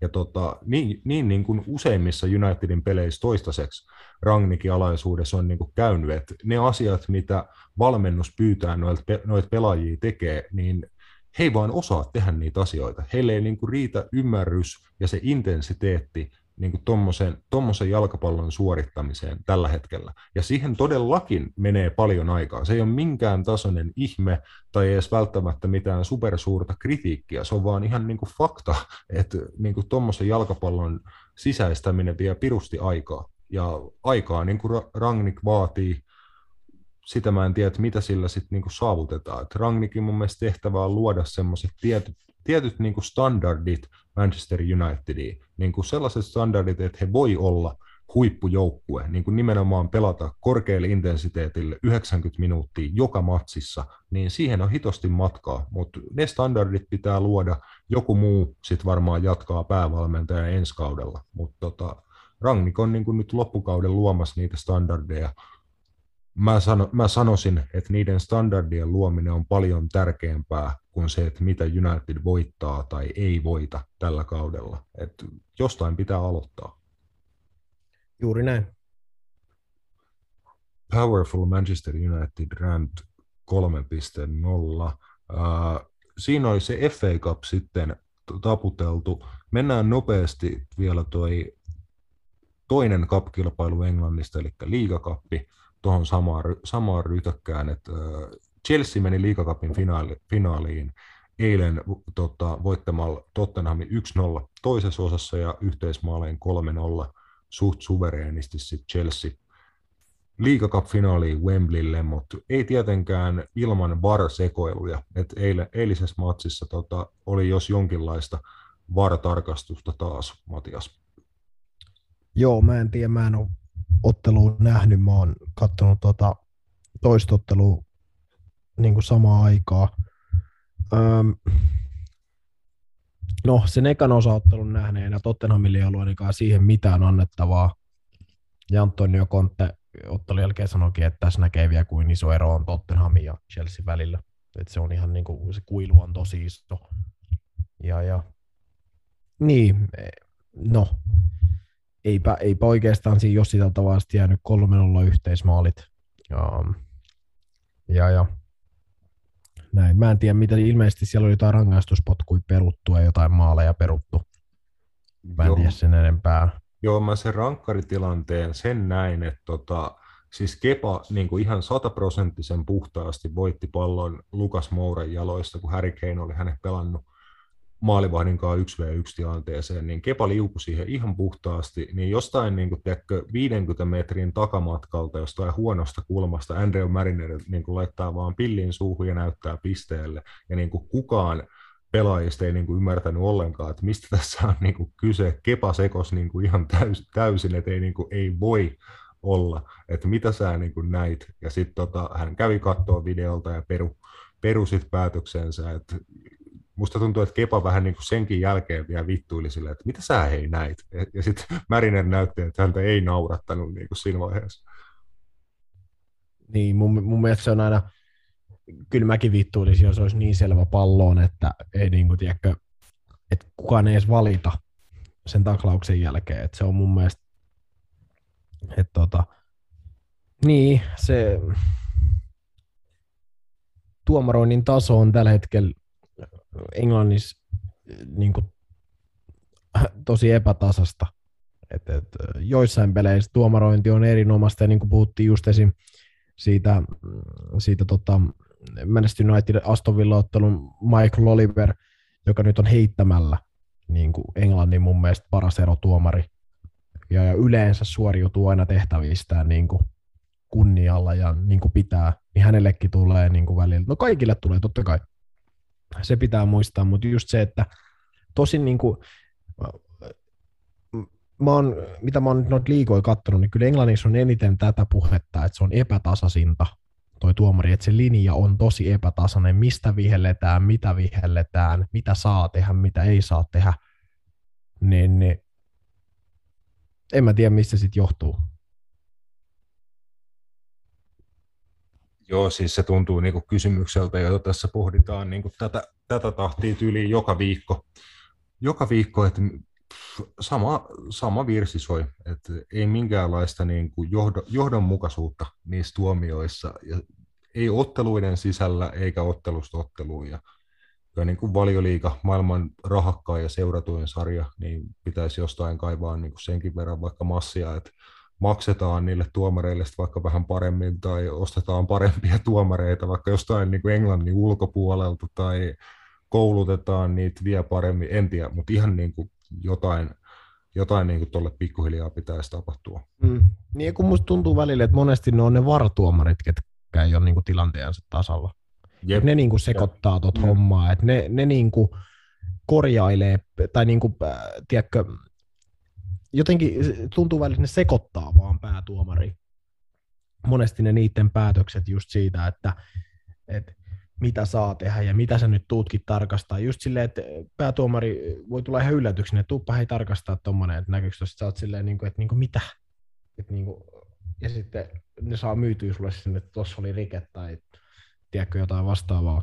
Tai just sit se, että, että minuutti aikaisemmin toisessa päässä joku nyt on vittu vähän soassu jotain jaloille ja siitä ei välitty rikettä ja sitten minuuttiin peli jatkuu ja tulee maali ja sitten varon silleen, hei, tämä maali pitää hylkää, kun, niin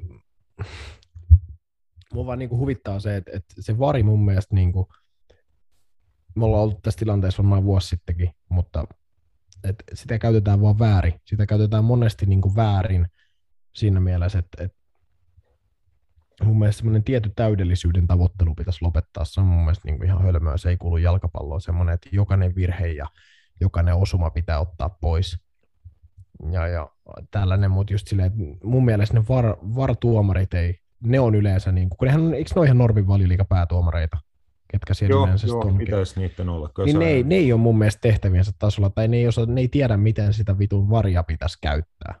Ne on just silleen, että mun mielestä Jep. se on se ehkä se. Jep.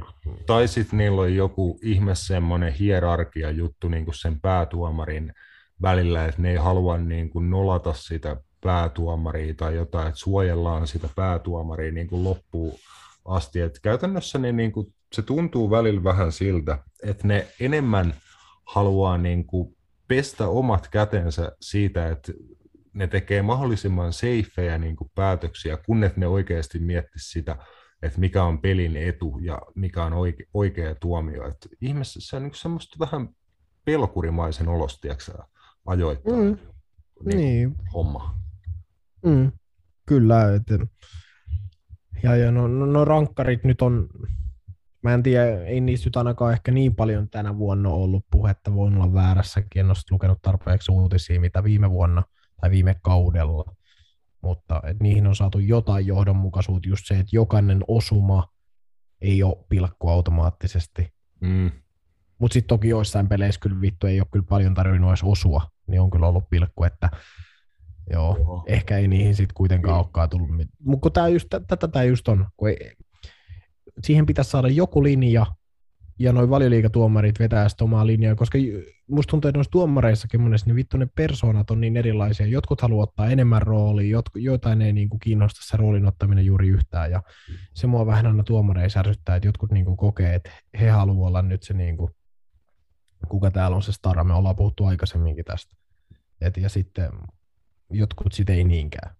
Ja se on mun mielestä se malli, mihin pitäisi mennä. Että, et, tai sitten jotkut ei ota just niin kuin varilta, mä en tiedä, mutta on kuullut joskus, että jotkut ei niin kuin varilta ota välillä kuuleviin korviinsa, mitä sieltä sanotaan tai jotain. Niin, se, se on just, aina, se, just.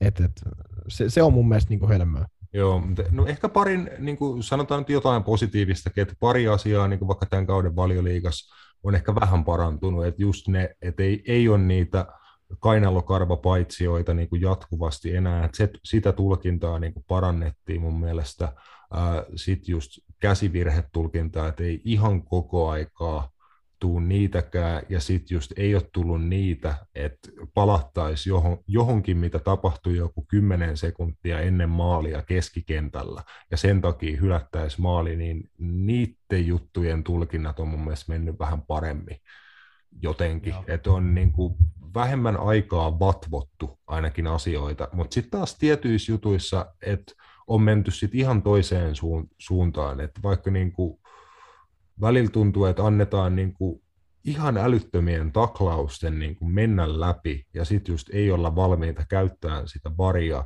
niin siihen tuomarin päätöksen kor- korjaamiseen tai jotain. Et sit just, jos jotain ne onnistuu parantaa, niin sitten ne niin ottaa jostain toisesta päästä. Mm. Niin, niin. No niin, se varmaan on. Jep, mutta joo, Chelsealle etitään vastustajaa tänä iltana. Tota, toki siinä on vielä parikin osaa, että toi Liverpoolin ja Arsenalin välinen ensimmäinen osaottelu siirrettiin, ja nyt pelataan sitten niin tämä toinen osa, mikä niin piti pelata toisena osana, eli Liverpool menetti kotietunsa, ja tänään niin isännöi Anfieldilla Arsenaliin ekassa osassa viikon päästä, kun sitten pelataan toinen osa, niin saadaan sitten Chelsealle finaaliin pari, pari sitä myötä, mutta tästä oli meillekin Matias kyselyä tuolla niin kuin jalkapallo Twitterissä niin kuin maailmalla. Tämä on ollut kovakin ja kuuma puheenaihe Arsenal-fanien keskuudessa varsinkin, että tota, on ollut kaiken maailman salaliittoteorioita siitä, että Liverpool tahallaan kusetti koronatesteissä, että he sai tämän ottelun siirrettyä ja jotain, jotain tähän liittyvää. Että meillekin tuli Twitterissä äh, at Jouni 4000 Jouni Rahikaiselta twiitti, kiitos siitä.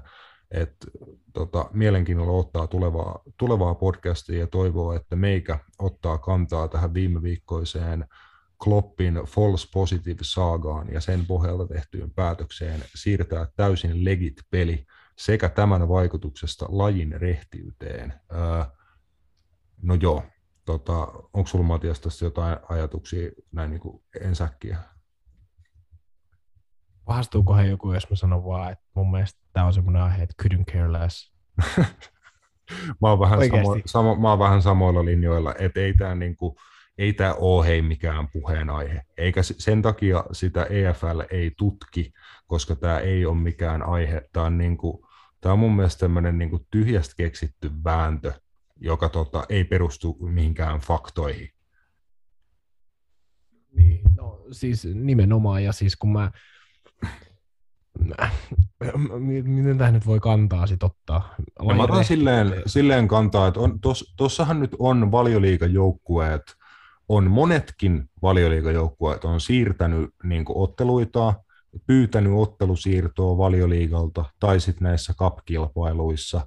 FA Cupissahan on semmoinen, että siellä käytännössä ei saa lupaa ottelun siirtämiseen, että kunhan sulla on 14 tota, ihmistä, jotka sä voit laittaa kentälle, että se voi olla ihan sama, että onko ne U23-jengi vai U18-jengi, niin FA Cup-matsit tyyliin pitää niin kuin pelata, tai sitten ne pitää luovuttaa ja bla bla bla. Mutta niin kuin, valioliigassa on omat sääntönsä, ja sitten tuossa EFL on sitten omat, omat niin kuin sääntönsä. Monet valioliigajoukkueet on pyytänyt noita ottelusiirtoja, kun heillä on ollut tietty määrä äh, tota, positiivisia koronanäytteitä joukkueessa. Se on vähän ollut hassua, että siihen on sitten alettu laskea niinku sitä, että joillain joukkueilla on X määrä koronatartuntoja, sitten heillä on X määrä loukkaantumisia, sitten vaikka joltain lähtee siihen päälle vielä muutama pelaaja Afrikan mestaruuskisoihin, niin tämä kaikki vaikuttaa siihen, että kuinka monta pelaajaa sulla on käytettävissä, ja monille joukkueille on annettu lupaa siirtää näitä matseja, Chelsealle muun muassa, heilläkin oli paha paha tilanne, mutta just se, että kuinka monta siitä oli loukkien takia, kuinka monta koronan takia, ja he silti sai aika nimekkään kokoonpanon kentälle ja niin kuin näin, näin poispäin. Mutta eikö, eikö, eikö, mut eikö siinä ole se vaan, että pitää olla 13 ykkösjoukkueen pelaajaa? mutta se just, että olisi sitten mikä tahansa, niin, oliko se, jos on, niin, on, jos on, on alle sit, se. No onko se sitten niin, että et, tota, mikä tahansa syy, niin pitää olla 13 siitä jostain 22 tota, kauden alla niin kuin ykkösjoukkueeseen nimetystä äijästä. Joo, niin Villi Vissi, jos on alle, alle sen, niin olisiko se sitten, tai jos niistä – että eh, se menee niin kuin alle sen ja siinä, siinä niin kuin on koronatapauksia, niin se sitten riittää perumiseen. Vaikka olisi vaikka kaksi korona, vai yksi, yksi koronatapaus, jos 12 pelaajaa, vaikka seitsemän loukissa tai jotain. Niin, mä, mä, siis, kun mä en tiedä, toi, toi keskustelu niin kuin nousi niiden niin kuin koronakeissien takia ja sen takia niin kuin näitä juttuja mietittiin, kun monella seuralla tuli kunnon niin korona-outbreakki, että yhtäkkiä tuli niin kuin useampi tartunta lyhyen ajan sisään ja se alkoi leviä joukkueen sisällä ja näin, niin tota, onhan niin kuin monien otteluiden kohdalla jo, ei pelkästään tämän ottelun kohdalla niin kuin mietitty sitä, että onks, kenellä nyt on sit legit perusteet ja niin kuin, kun eihän ennenkään tiedätkö, että vaikka sulla olisi kuinka monta loukkaantumista, niin et sä loukkaantumisten takia saa siirtää otteluita. Sittenhän niin kaivetaan vaikka tota, youth team playereita tai muuta, mutta sitten kun on tullut koronatartunnat tähän hommaan mukaan, niin se vähän, siis toi on kyllä ihan hyvä kysymys niin laajemminkin, että miten se vaikuttaa just, että lasketaanko pelkät koronakeissit vai lasketaanko loukkaantumiset siihen niin kuin mukaan. Että vaikka Lestö nyt taisi niin kuin taas siirtää yhden ottelun. Heidän piti pelata mun mielestä rästimatsi tuossa viikolla, niin he tota sen sai niin kuin siirrettyä. En tiedä pelaako nyt sitten viikonloppuna, mutta Lesto vaikka on mun mielestä siirtänyt jo niin kuin useamman ottelu.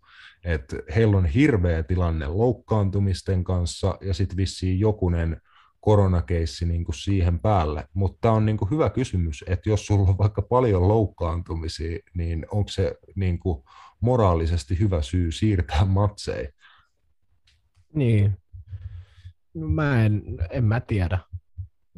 Kai tohonkin sitten just kun draamit on asetettu just, mutta mäkään en ihan varma, varma siitä, mutta siis jos nyt mennään takaisin tuohon Arsenal Liverpool juttuun, niin mm. Niin lyhyestä virsi kaunis. Mun mielestä kumpikaan joukko, että nyt ei hirveästi hävinnyt mitään. Et, tai voittanut mitään, että ottelu siirrettiin. Mun mielestä, niin kuin, tiedätkö? Joo, joo, joo, se, joo, se on yksi, Niin, se on niin, yksi niin, niin just, hyvä pointti. niin just semmoinen, että jos se, jos se on se tilanne, niin mitä väliä tietyllä tavalla, tiedätkö? Mun mielestä, en mä, mä, mä en ymmärrä, miksi tästä tuli tämmöinen, niin kuin, että, että miten se vaikutti. Arsenal sai kanssa lepoaikaa tässä nyt ja, ja sun muuta. Et, en, tai siis kun en mä niin kuin ymmärrä, mikä tässä oli ongelma. Se, se mua niin kuin ihmetettiin ja mun Niin, mielestä no niin siis- Lain Rehti, Niin, no siis jotkut uh, sit niinku keksitään tämmöisen, mun mielestä voi nyt sanoa vaikka salaliittoteoriaksi, että Liverpool olisi jotenkin kusettanut niiden testien kanssa. Mä en usko, että se on millään tasolla mahdollista ja se olisi helvetin huono kusetus, koska Jurgen Klopp itse paljasti sen tuota lehdistötilaisuudessa täysin avoimesti. Niin, ja nimenomaan se, että mitä Liverpool sillä saavutti. Ottelu siirrettiin niin kuin viikolla Tämä koko niin kuin kaksiosainen ottelupari siirtyi käytännössä vain viikolla eteenpäin. Liverpool ja ei, mitä, mitä, mitä Arsenal hävisi muka siinä? Ei mitään. Niin just, että, en mäkään, en mäkään oikein ymmärrä, että mitä Arsenal hävisi, ja Liverpool hävisi siinä kotietunsa, että heillä olisi ollut toinen osaottelu kotikentällä, mikä kuitenkin kaksiosaisessa matsissa on niin kuin etulyöntiasema, varsinkin Anfieldillä. He ei saa takaisin ketään pelaajia esim. Afrikan kisoista siihen toiseen osaotteluun niin kuin missään tapauksessa. Heillä oli niitä niin kuin false positive tota, tartuntoja. Eli että niin kuin joku pelaaja on palauttanut positiivisen testin, sitten se lähetetään kotiin. Sitten se testi tarkistetaan tyyliin seuraavana päivänä uudestaan, ja sitten sille tehdään vielä kolmas niin kuin, testi. Niin siellä oli vissiin muutama kaveri, jolla niin kuin, sit näiden varmistustestien jälkeen ilmeni, että ne niin kuin, ei ollutkaan oikeasti positiivisia. Öö, mun mielestä on ollut tapauksia tässä viimeisen vuoden parin aikana, muutenkin, että tällaisia juttuja on näiden testausten kanssa käynyt, ja se on ilmeisesti ihan käytäntö, että jos jollain pelaajalla se ykköstesti on positiivinen, sitten se määrätään niin kuin, tota, karanteeniin himaa, ja sen takia nuo pelaajat ei, ei olisi ollut käytettävissä tota, siinä ottelussa. Ja Liverpoolin niin kuin henkilökunnassa, valmentajissa ja muissa oli myös useampi tartunta, tiedätkö, että voisi olla vaikka, että sulla on molemmat valmentajat ta- koronatartunnassa ja sitten vaikka joukkueen lääkäri tai whatever, että ei kukaan niin kuin tiedä, mikä se keissi on tarkalleen, mutta mun mielestä se on aika kaukaa haettua, että Liverpool olisi niitä testejä jotenkin niin kuin lähtenyt väärentään tai että tässä olisi jostain kusetuksesta niin kuin kyse, että ei tämä nyt niin kuin, nimenomaan ton otteluparin niin kuin laatuun, siihen, että kumpi menee Wembleylle finaaliin, niin ei tällä nyt mun, mielestä, mun nähdäkseni ole juuri mitään vaikutusta siihen. Ei, ei. Ja, ja lajin rehtiyteen, no sillä nyt on mitään väliä. Jalkapallo ei ole le- rehtipeli, vaan se on kumpi kusettaa paremmin, eikö se niin vähän mene? Ainakin kentällä. Mm, aina, ainakin kentällä ja joskus ehkä ihan, ihan pikkasen sen ulkopuolellakin. Mutta joo, tänään, tänään tosiaan ensimmäinen Arsen, Liverpoolin ja Arsenalin välinen kohtaaminen ja sitten, sitten he tosiaan selvittää, että kumpi, onko se nyt sitten helmikuun lopulla kohtaa Chelsea Wembleyllä League Cup-finaalissa ja taistelee tämän kauden ensimmäisestä suuresta pokaalista Engl- Englannin kentillä. Mutta palataan siihen sitten, kun sen aika on. Tähän väliin pieni tauko sitten pikapikaan loppuun tota vielä eurosarjat. Hei tuomari, näiksää? Se tuli napit edellä. Vittu aina sama äijä. Yes, nopsaan Euroopan läpijuoksun aika. Äh, Espanjassa Matias äh, on pelattu La Ligaa sekä sitten tota, Saudi-Arabiassa on pelattu Espanjan superkappia.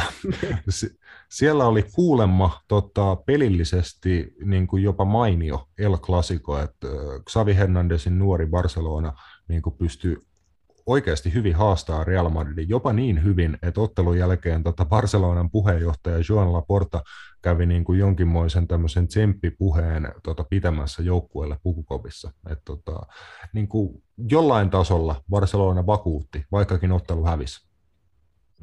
No vakuutti. Yleisesti ottelun taso oli mun mielestä aika heikko.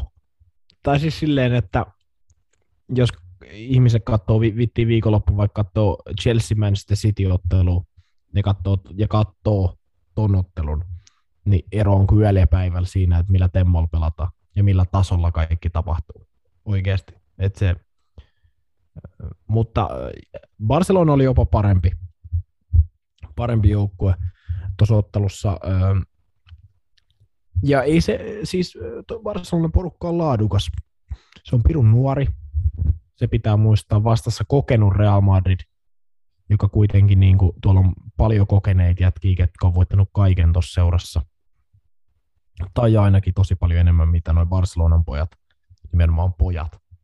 Ja, ja äh, joo, siis äh, Barcelona näytti ehkä sitä semmoista pientä karakteria ekaa kertaa, että kaksi kertaa tappioasemasta nousi tasoihin Realia vastaan. Se selkäranka ei katkennu, niin kuin se katkesi Ronald Koemanin aikana käytännössä heti. Et se on ehkä, ehkä niin kuin, ky, kyllä mä niin kuin näen niitä juttuja, mitä Xavi on tuonne tuonut. Se on tuonut sinne uuden mentaliteetin, uuden vaatimustason.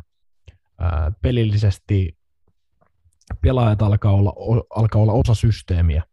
Ja se, se näkyy esimerkiksi Luke de Jong on ollut ilmiliäkeissä nyt viimeisissä peleissä just sen takia, että se on osa systeemiä ja hän tietää, mitä häneltä vaaditaan, missä ja mihin hänet halutaan, niin kuin, mihin hänelle niitä palloja tuoda. Hän on tehnyt kolme semmoista niin kuin, vanhan numero ysin maalia. Mm, hän on, ei, mitään, ei, ei, mitään hirveän hienoja, mutta tiedätkö, kaksi päällä ja yksi semmoinen kimmoke, kimmoke jalasta, kun hän oli oikeassa paikassa oikeaan aikaan. Joo, ja just niin kuin hol- hollantilaisena pelaajana varmasti niin kuin ymmärtää sen, että minkälaista on olla hyökkääjänä jouk- joukkueessa, joka haluaa hallita palloa, haluaa luoda ylivoimia ja niin kuin nimenomaan ymmärtää oman roolinsa niin kuin synkassa siihen muuhun hyökkäyspelaamiseen, että just eihän hän ole maailman niin kuin taitavin tai monipuolisin hyökkääjä, mutta ne tietyt, niin kuin, että tietää missä olla ja sitten viimeistelee esim. päällä niin kuin suht hyvällä, hyvällä prosentilla niin kuin urallaan. Ja niin, on, ja sitten just, että pelaa rooli. Se rooli on käytännössä liikkua 16 alueella. Mm. Et jos alkukaudesta häntä nyt vielä otetaan hei kolme viisi kakkosessa toisena kärkenä, eli periaatteessa sun rooli on olla aika liikkuva, niin siinä nähtiin sitten niitä kiihdytyksiä, mitä muun muassa Bayerniin vastaa silloin, mistä säkin sen videon laitoit. niin, niin, ei, mutta kun ei noita nähdä enää, kun se peli, se, ei hänen tarvitse tehdä noita kun noi tekee jotkut muut, ja hän on sitten siellä niin kuin ytimessä.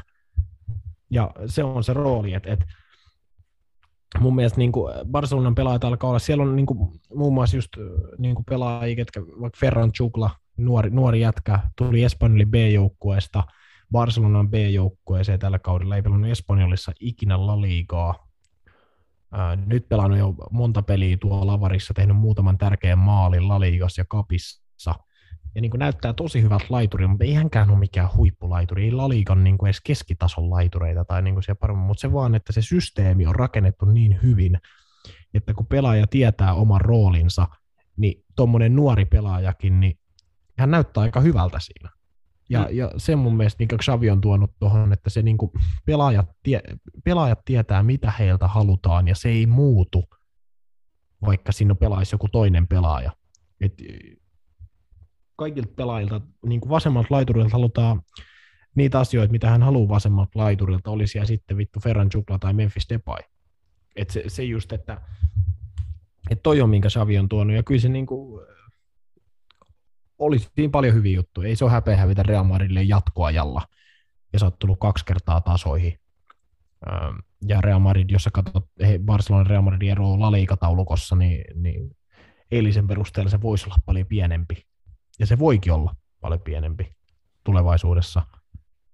Mutta tota, mut joo, ähm, mutta ihan viihdyttävä. Viihdyttävä matsi oli.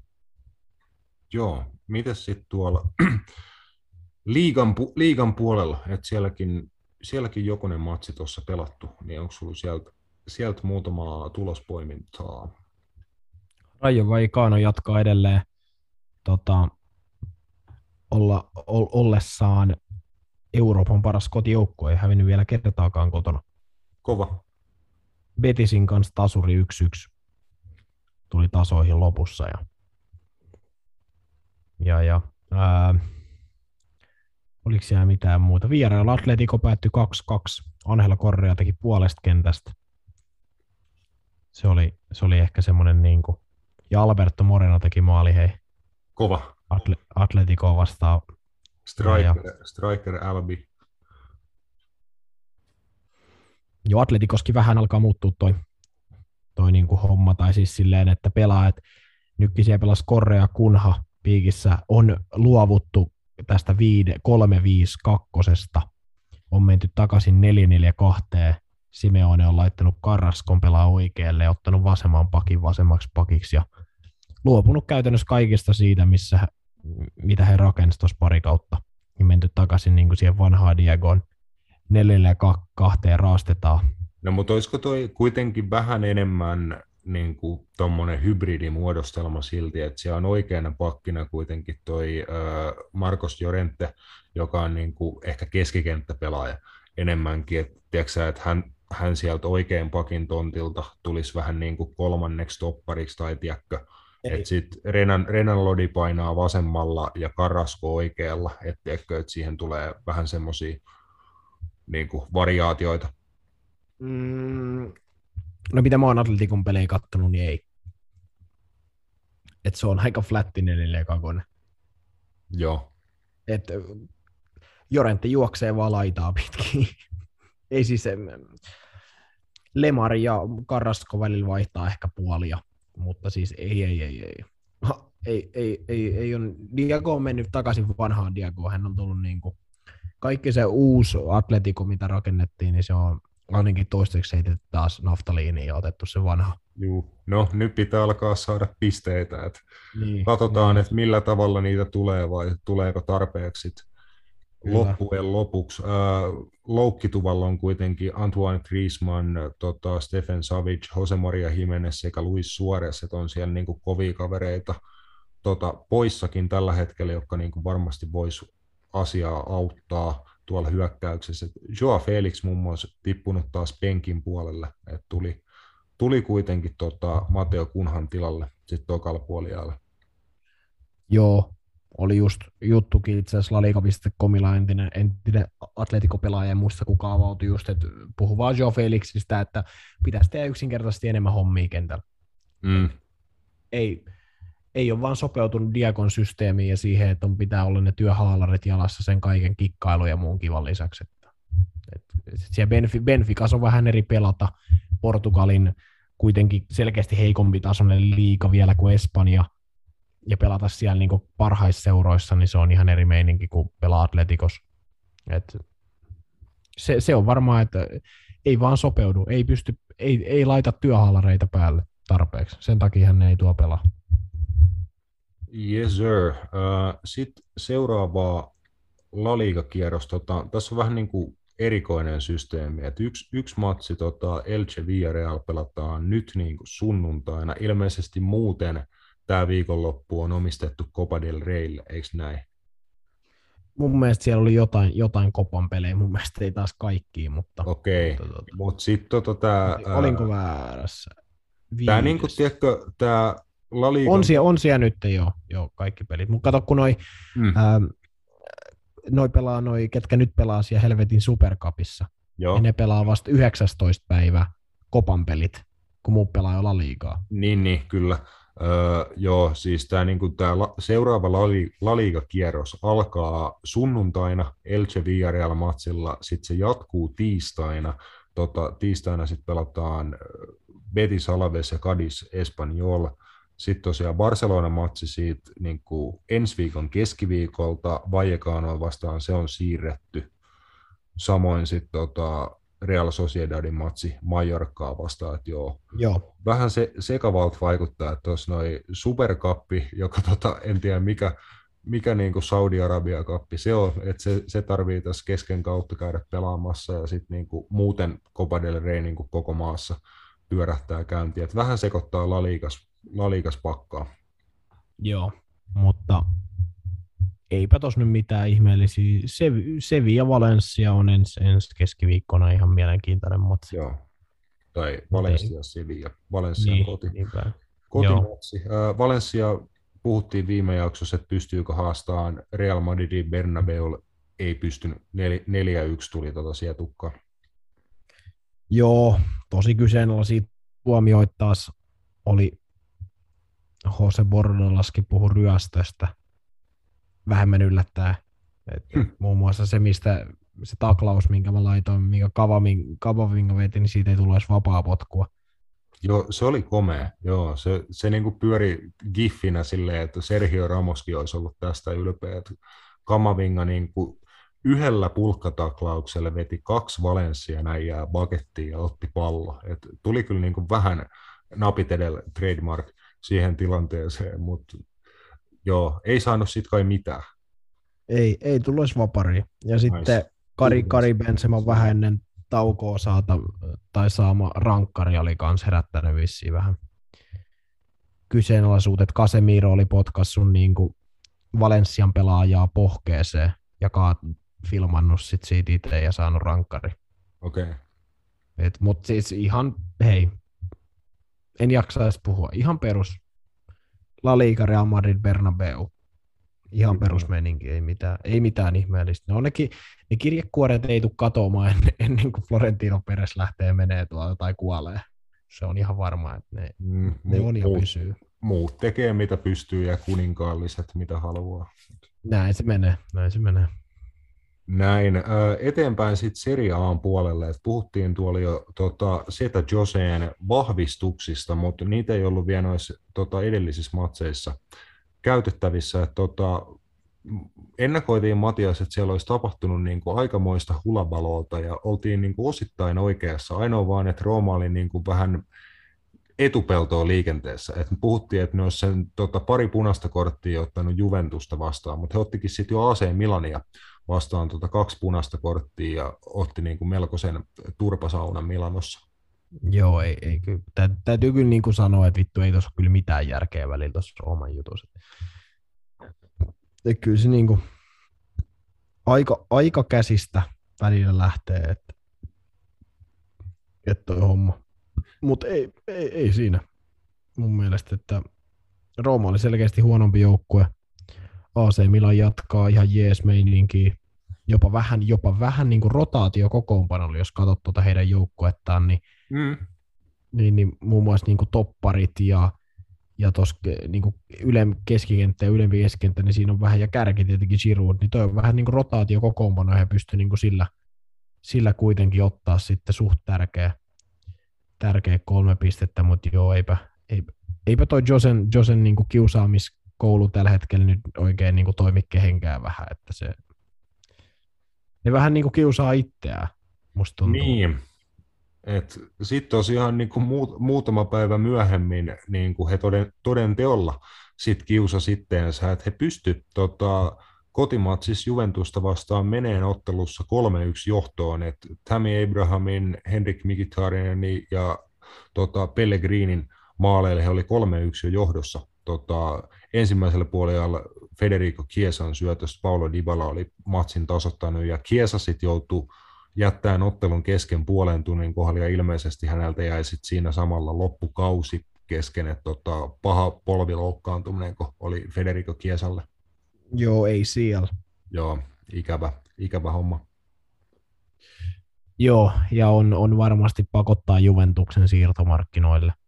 Jep. Et se on, et sieltä varmasti tulee joku jonkun profiilin laita hyökkää tai hyökkääjä niin sisään kyllä nyt tammikuussa uskoisin näin ainakin. Mutta. Joo, mutta tosiaan matsi oli Rooman 3-1 johdossa tota, 70 peliminuutille asti. Sitten äh, Juventus pystyi tulemaan seitsemän minuutin pätkässä äh, tasoihin ja sitten vielä lopulta, lopulta ohi. Et Lokatelli, Kulusevski ja De Giglio. Sitten seitsemäs minuutissa kolme maalia Juventukselle ja matsi kääntyi sitten heille. Siitä viisi minuuttia eteenpäin, niin Rooma saa rangaistuspotkun. Siinä tota, Lorenzo Pellegrini epäonnistui, ei onnistunut tuomaan Roomaa tasoihin, ja vielä sitten oli niin kovaa, kovaa ajoa ihan siihen loppuun asti. Et niitä matsin viime hetkiä siinä katsoin, että näytti kyllä siltä, että siinä ihan hyvin olisi voinut tapahtua niin kuin mitä vaan ihan siihen loppuun, loppuun asti, mutta Juventus pystyi 4-3 niin kuin aika ikimuistoisen voiton ottaa Roomasta. Joo, kyllä täytyy sanoa, että, että tota, no, kyllä tuossa to, tossa kyllä saa mun mielestä vähän syyttää jotain muutakin kuin luonnetta. Että et jos kahden maalin johon munit seitsemäs minuutissa, kaveri saa punaisen, saat vielä rankkarin samasta tilanteesta, munit sen, niin no, en mä tiedä.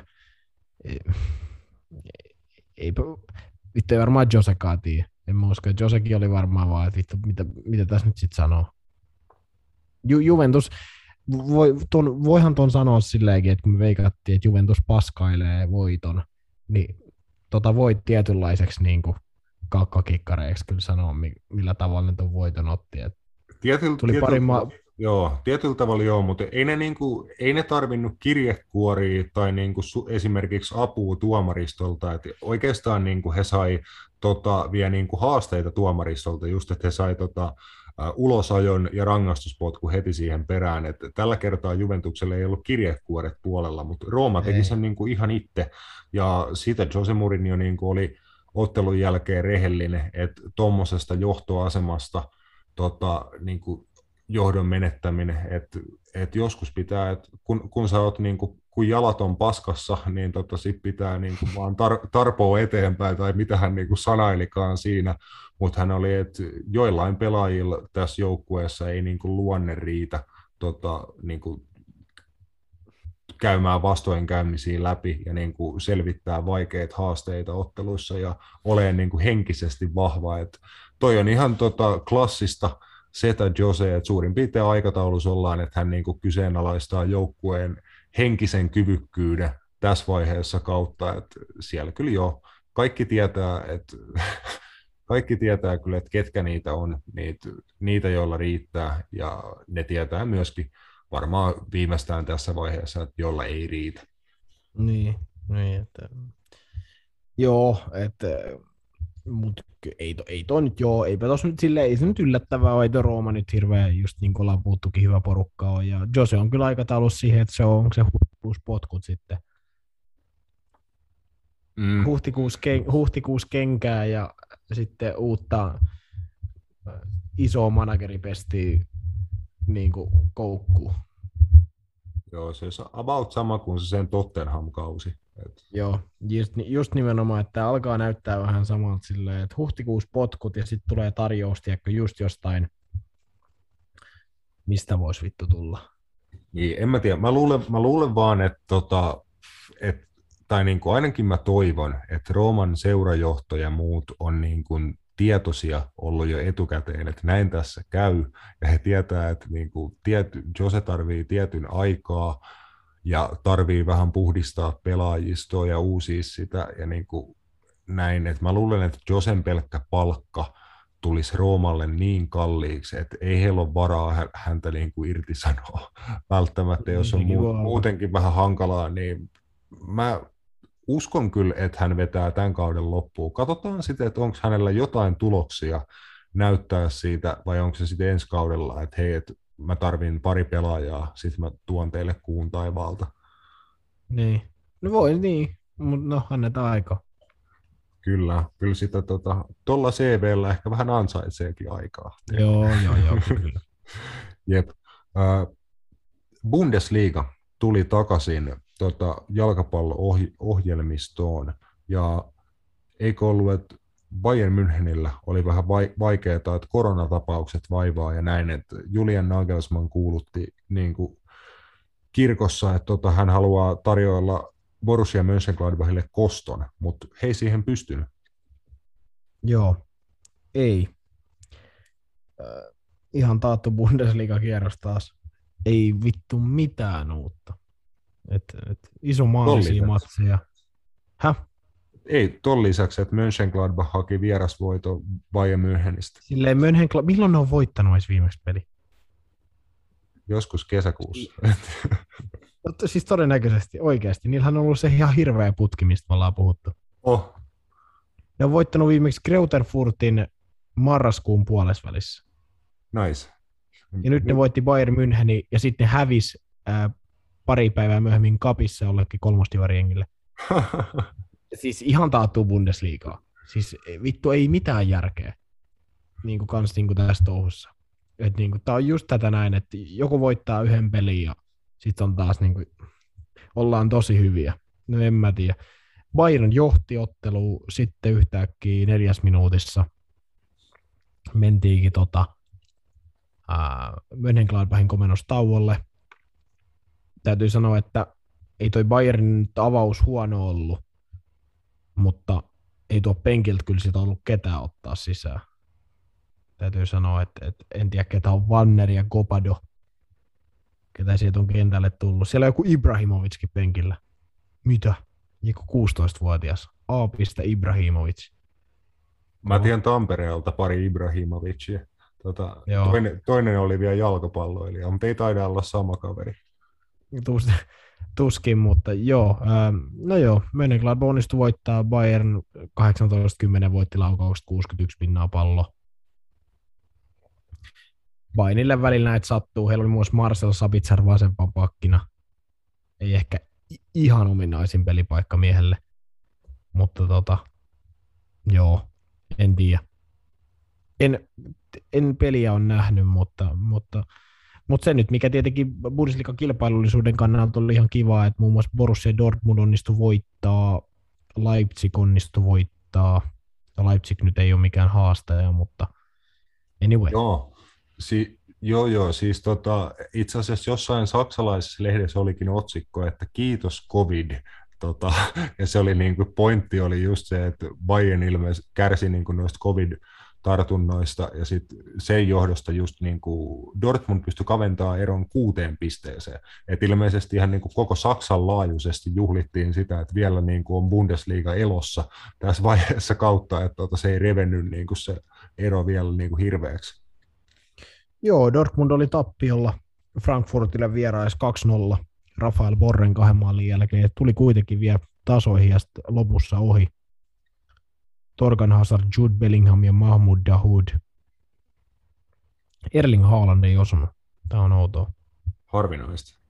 On joo, jos yleensä Dortmund jotain comebackkejä tai ylipäänsä maaleja tekee enemmän kuin yhden, niin kyllä Erlingillä on joku yleensä niin kuin, kyllä tota, sanansa siihen saavuttama. Mutta joo, ja, ja hyvä niin, että toi Bundesliga pysyy elossa. Se on mun mielestä, se on jopa Bayerninkin kannalta vitun hyvä. Ihan vaan niin kuin ajattelee heidän mestariliigaa, että se kilpailulliset pelit pysyy, että se nyt ei ihan taas repee se homma, mutta joo, Joo, tosi, tosiaan hyvä, että Bundesliigassa pysyy vielä vähän, vähän toi kilpailullisuus elossa. Mitä sitten viiko, viikonloppuna pelit jatkuu seuraavan kierroksen parissa siellä. Ää, kiekko alkaa huomenna. Tota, huomenna perjantaina Dortmundin ja Freiburgin välisellä matsilla perjantai-iltana taitaa olla sitten Viasatin Bulli perjantain aika, aika jälleen, että siitä voi viikonlopun, jalkapallon viikonlopun sitten aloittaa koitan, koitan spottailla tota matseja. No, Mönchengladbach pääsee jatkaan sitten tota Bundesliigassa sen Bayern voittonsa jälkeen isännöi Bayer Leverkuseni. Leverkusen voittaa veikkaan, että aika iso numeroista. Leverkusen on voittanut yhden ottelun viimeisestä viidestä Bundesliga-ottelusta. Niin on, Niin, niin on toki Borussia Mönchengladbach. Mä sanon silti ton. Mä sanon silti, että mulla on jotenkin sellainen fiilis, että tosta tulee iso maallinen matsi. Sit, sitä siitä voi kyllä hyvin tulla. Öö, mä sanoin, että se päättyy 4-3 Mönchengladbachille. Okei. Okay. No mut se on hyvä. Mä sanon, mä sanon 1-4. Okei, okay, joo. Sel- selkeä, selkeä. Tota, mitä meillä on vielä? Valioliiga. Valioliiga viimeisenä köhko. Joo, mitkä vie nyt tässä viimeistä taivasolun rippeet alkaa ottaa siellä. Niin. Joo. Tämä on niin kuin aika myöhäinen napit edellä nauhoitus. Kello, kello on niin kuin Oh. paljastetaan tässä vaiheessa tota 20.09 illalla. Jep, silleen, miten sovittiin chatissa monelta aloitellaan kahdelta. Joo, se, ei, se, ihan, se aloitusajankohta ei ihan toteutunut ja tässä kaiken näköistä. Nimenomaan, on on, kun oi podcast-hommia, mutta joo, Va- valioliiga, valioliiga jatkuu tosiaan viikonloppuna isolla ottelulla heti niin kuin siihen lau- lauantaille. No itse asiassa aika iso ottelu on huomennakin. Et on tota, Mm. paikallisottelu tai niin kuin kova rivalry, niin kuin jos kysytään näiden seurojen kannattajilta, niin, kuin, niin tässä on se heidän kauden, kauden isoin matsi, että Brighton Crystal Palace avaa valioliikakierroksen huomenna iltana. Veikkaan, että tulee olla aika hyvä ottelu niin kuin jalkapallollisestikin.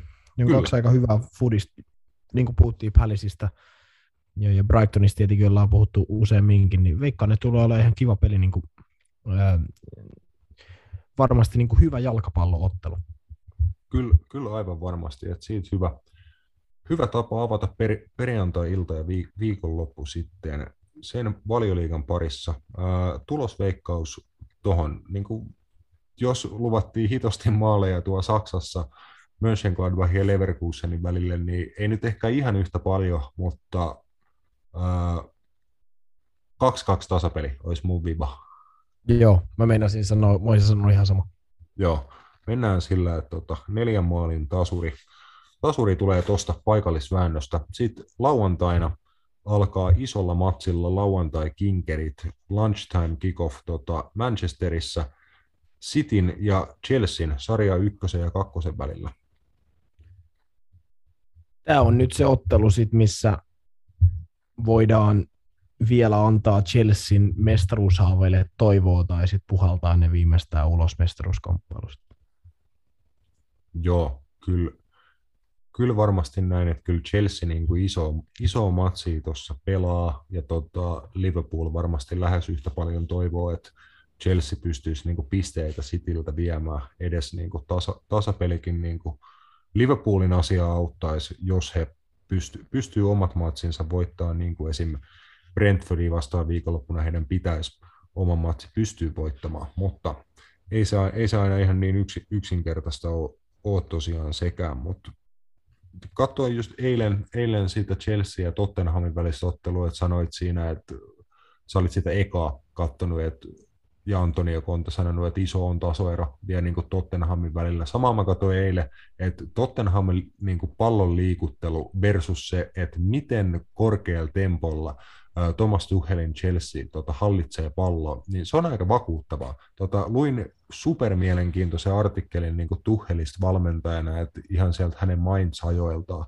tota, haastateltiin hänen entisiä pelaajia ja tällaista, niin, niin kuin äärimmäisen tämmöinen toistopainotteinen valmentaja, että hänen reeneissä ei kulma ikinä pelata 11v11 niin kuin ison kentän matsia, vaan ainoastaan niin kuin toistetaan erilaisia pelitilanteita, mitä pelissä niin kuin tapahtuu, ja yritetään niin kuin tehdä niistä harjoitteista intensiivisempia ja vaikeampia, mitä oikeat pelitilanteet on. Et Chelsean pelaajatkin ilmeisesti joutuu tekemään järkyttävän määrän niin kuin perus syöttöjä, niin kuin pallohallintajuttuja, ja se näkyy mun mielestä heidän pelaamisessaan, että he liikuttaa ihan supernopeasti välillä palloa niin kuin, tota, sivulta sivulle, pystyy etenee, ja niin kuin Chelsean pelin tempo, se on niin kuin, parhaimmillaan on kaunista. Eilen tuollaista ainakin niin kuin, laitoin merkille.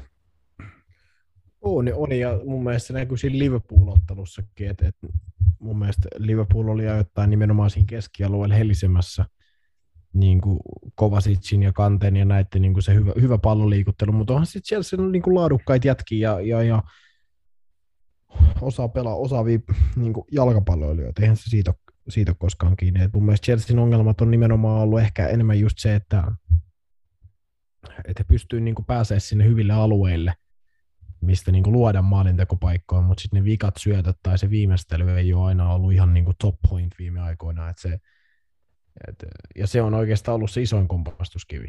Et sit, koska, koska se on selvää, että jossain kohtaa aina vastustaja voi tehdä maali, jos annat maalipaikan tai jotain, että ei se ei Chelsea käynyt mikään vallatumaton linnakeo, mutta mä veikkaan, että, että tuossa tulee tasainen matsi, ja, ja mm, en mä tiedä, miksi mulla on vähän semmoinen fiilis, että, että, että tuossa on niinku semmoista tiettyä tasurin viivaa mulla. Mulla, mulla on Joo. vähän fiilis. Että, Joo, ei, se, niinku jep, ei se, se ei ole kaukana, koska niinku Chelsea nimenomaan ei voi eikä saa hävitä tuota ottelua. Et ei niinku, ei tasapelikään Chelsealle ole niin kuin missään nimessä vierais City vastaan, ja kuitenkin vieläkin paljon tätä kautta jäljellä, niin ei se olisi superkatastrofaalinen tulos, ja varmaan niin kuin just lähestymistapa otteluun Thomas Tuchelilla, niin luulisi kyllä, että lähtee vähän NS var, varman päälle, ja voi olla Pep Guardiolalla kanssa sama, että molemmat joukkueet on hyviä pallon kanssa sekä, sekä ilman sitä. Chelsea voi olla ehkä vähän parempi jopa niin kuin nopeissa tila, tilanteissa, tilanteen vaihdoissa, mutta sitten taas en tiedä, kuka, kuka mäkään nyt on sanoa vaikka, että City olisi yhtään se huonompi, huonompi vastaavissa tilanteissa. Et en tiedä, laadukasta ja tosi tasasta matsia kyllä voi ottaa jo. Joo, se on mielenkiintoinen battle on tietenkin se, että, että, että niin kuin laidoilla Alonso, mm. Aspilicueta vastaa todennäköisesti Kyle Walker, Joe Cancelo, Jesus, Sterling. Äh, varmasti Chelsea olisi ollut just nimenomaan tällaisen ottelun Reece Jamesin, Ben Chilwelli, että niin kuin Joe Cancelo, muun muassa Aspilicuetaa vastaan voi olla, voi olla kyllä, jos City pystyy ylimiehittämään noita laitoja, niin kuin ne mun mielestä siinä ottelu Stanford Bridgeillä, missä ne oli niin kuin erinomaisia silloin, kun he voitti 1-0, olisiko syyskuussa. Joo. Niin, niin kyllä osasi tehdä sen niin kuin vittu tosi hyvin, että ne ylimiehitti noin laidat. Siellä oli just mun mielestä, oliko Jesus ja Grealish oli sijoittunut laidoilla, ja sitten ne ylimiehitti niitä, ja ne pystyi sitä kautta dominoimaan niin kuin sit matsia käytännössä täysin. Et saa nähdä, että Chelsea ainakin niin kuin puuttuu vähän ehkä sitä vauhtia, mitä Roopek jo niin kuin toivottanut, että nyt kun ei ole Reece Jamesia ja Ben Chilwellia, että mielenkiintoista nähdä, että miten mm. pystyykö Citystä jotenkin hyödyntää, vai onko sitten joku muu, niin. muu tapa, miten he koittaa pelaa. Siellä on vähän viime aikoina saanut enemmän, enemmän vastuuta, muun muassa Callum Hudson-Odoi on saanut niin hyökkäyksessä kuin sitten tämmöisenä jonain pseudo wingbackinä, että Thomas Tuchel on vähän niin kuin tuonut uusia juttuja niin kuin pelimuodostelman kanssa, että se on ollut vähän enemmän tämmöinen tota, soljuvampi se muodostelma, että niin kuin eri pelin vaiheissa niin kuin se muodostelma vähän muuttuu ja tietyt pelaajat miehittää tiettyjä alueita. Pallollisena ja sitten pallottamassa mennään enemmän siihen tota, viiden linjaa ja, ja näin, mutta pallollisessa vaiheessa on ollut vähän enemmän variaatiota. Et siellä oli tota, mikä, mikä niminen kaveri, se Malanga Sar, pelasi eilen niin kuin wingbackia Tottenhamia vastaan enimmäkseen va- vasemmalla mm. puolella. Ja sitten tota, oike- oikealla taisi olla sitten enemmän niin kuin, oliko se Callum Hudson-Odoi ja tota Aspilicuetta niin kuin yhteistyössä vai, vai miten se niin kuin oli. Mutta vähän on tota, Tuhelkin niin kuin tuonut variaatioita. On tuonut. Ja varmasti pakko tuoda. Että, että Christian Pulisic on myös käytetty siellä wingbackinä. Ja, ja mm, toi on mielenkiintoista, mielenkiintoista nähdä. Ja, ja, ja kyllä mä niinku, tietenkin, tietenkin, tietenkin tuossa on se aina, että et, et, mä en tiedä, ketä Citylläkään on käytettävissä nyt tuossa matsissa. Rian Mahrez on ainakin tuolla kisoissa ja ja tota, ää, Phil Foden on todennäköisesti ulkona. Et, et, ja sitten tietenkin iso, iso juttu, että et Ferland, Me, Ferland Mendy, Eduard Mendy on ollut i, tosi tärkeä palanen niin kuin Chelsealle, ja nyt sitten niin kuin, on Kepa, Kepa Aritsabalankalla kyllä niin kuin iso matsi. Oh. Että, että nyt on niin kuin aika ehkä näyttää, että taas, että mikä, niin kuin, mikä se oli se maalivahti, kun tuonne niin hommattiin. Et, et just, että kuitenkin Mendi on pelastanut, muistan siinä City-ottelussakin teki niin kuin muuta pari tosi game saveria. Ja sitten ainoa maali, minkä City teki, oli se Hesusin veto, mikä otti pienen kimmokkeen. Niin, niin kyllä tarvitaan niin kuin Kepaltakin todennäköisesti iso matsi.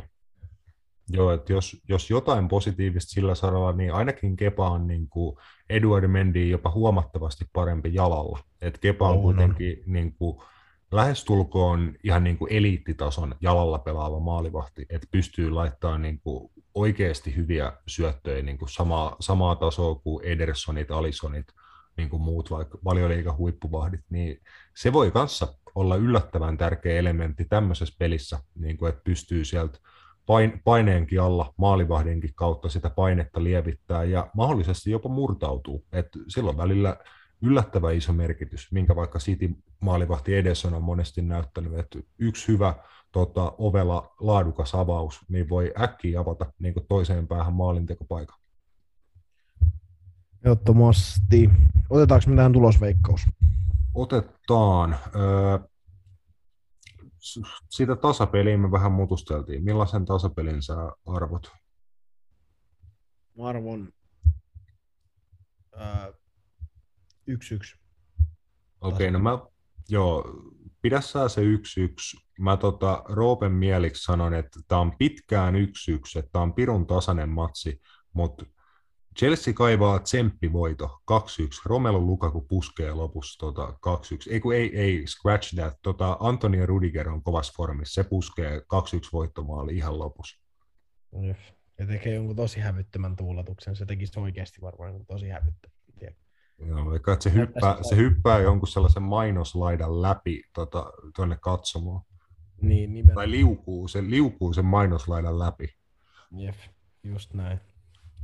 Joo, sellaisilla, sellaisilla ennakoilla tota, si, siitä viimeisiä alet, aletaan tota, viemään mm, Lontoon paikallispeli, löytyy tuolta sunnuntailta, täl, tältä valioliigakierrokselta.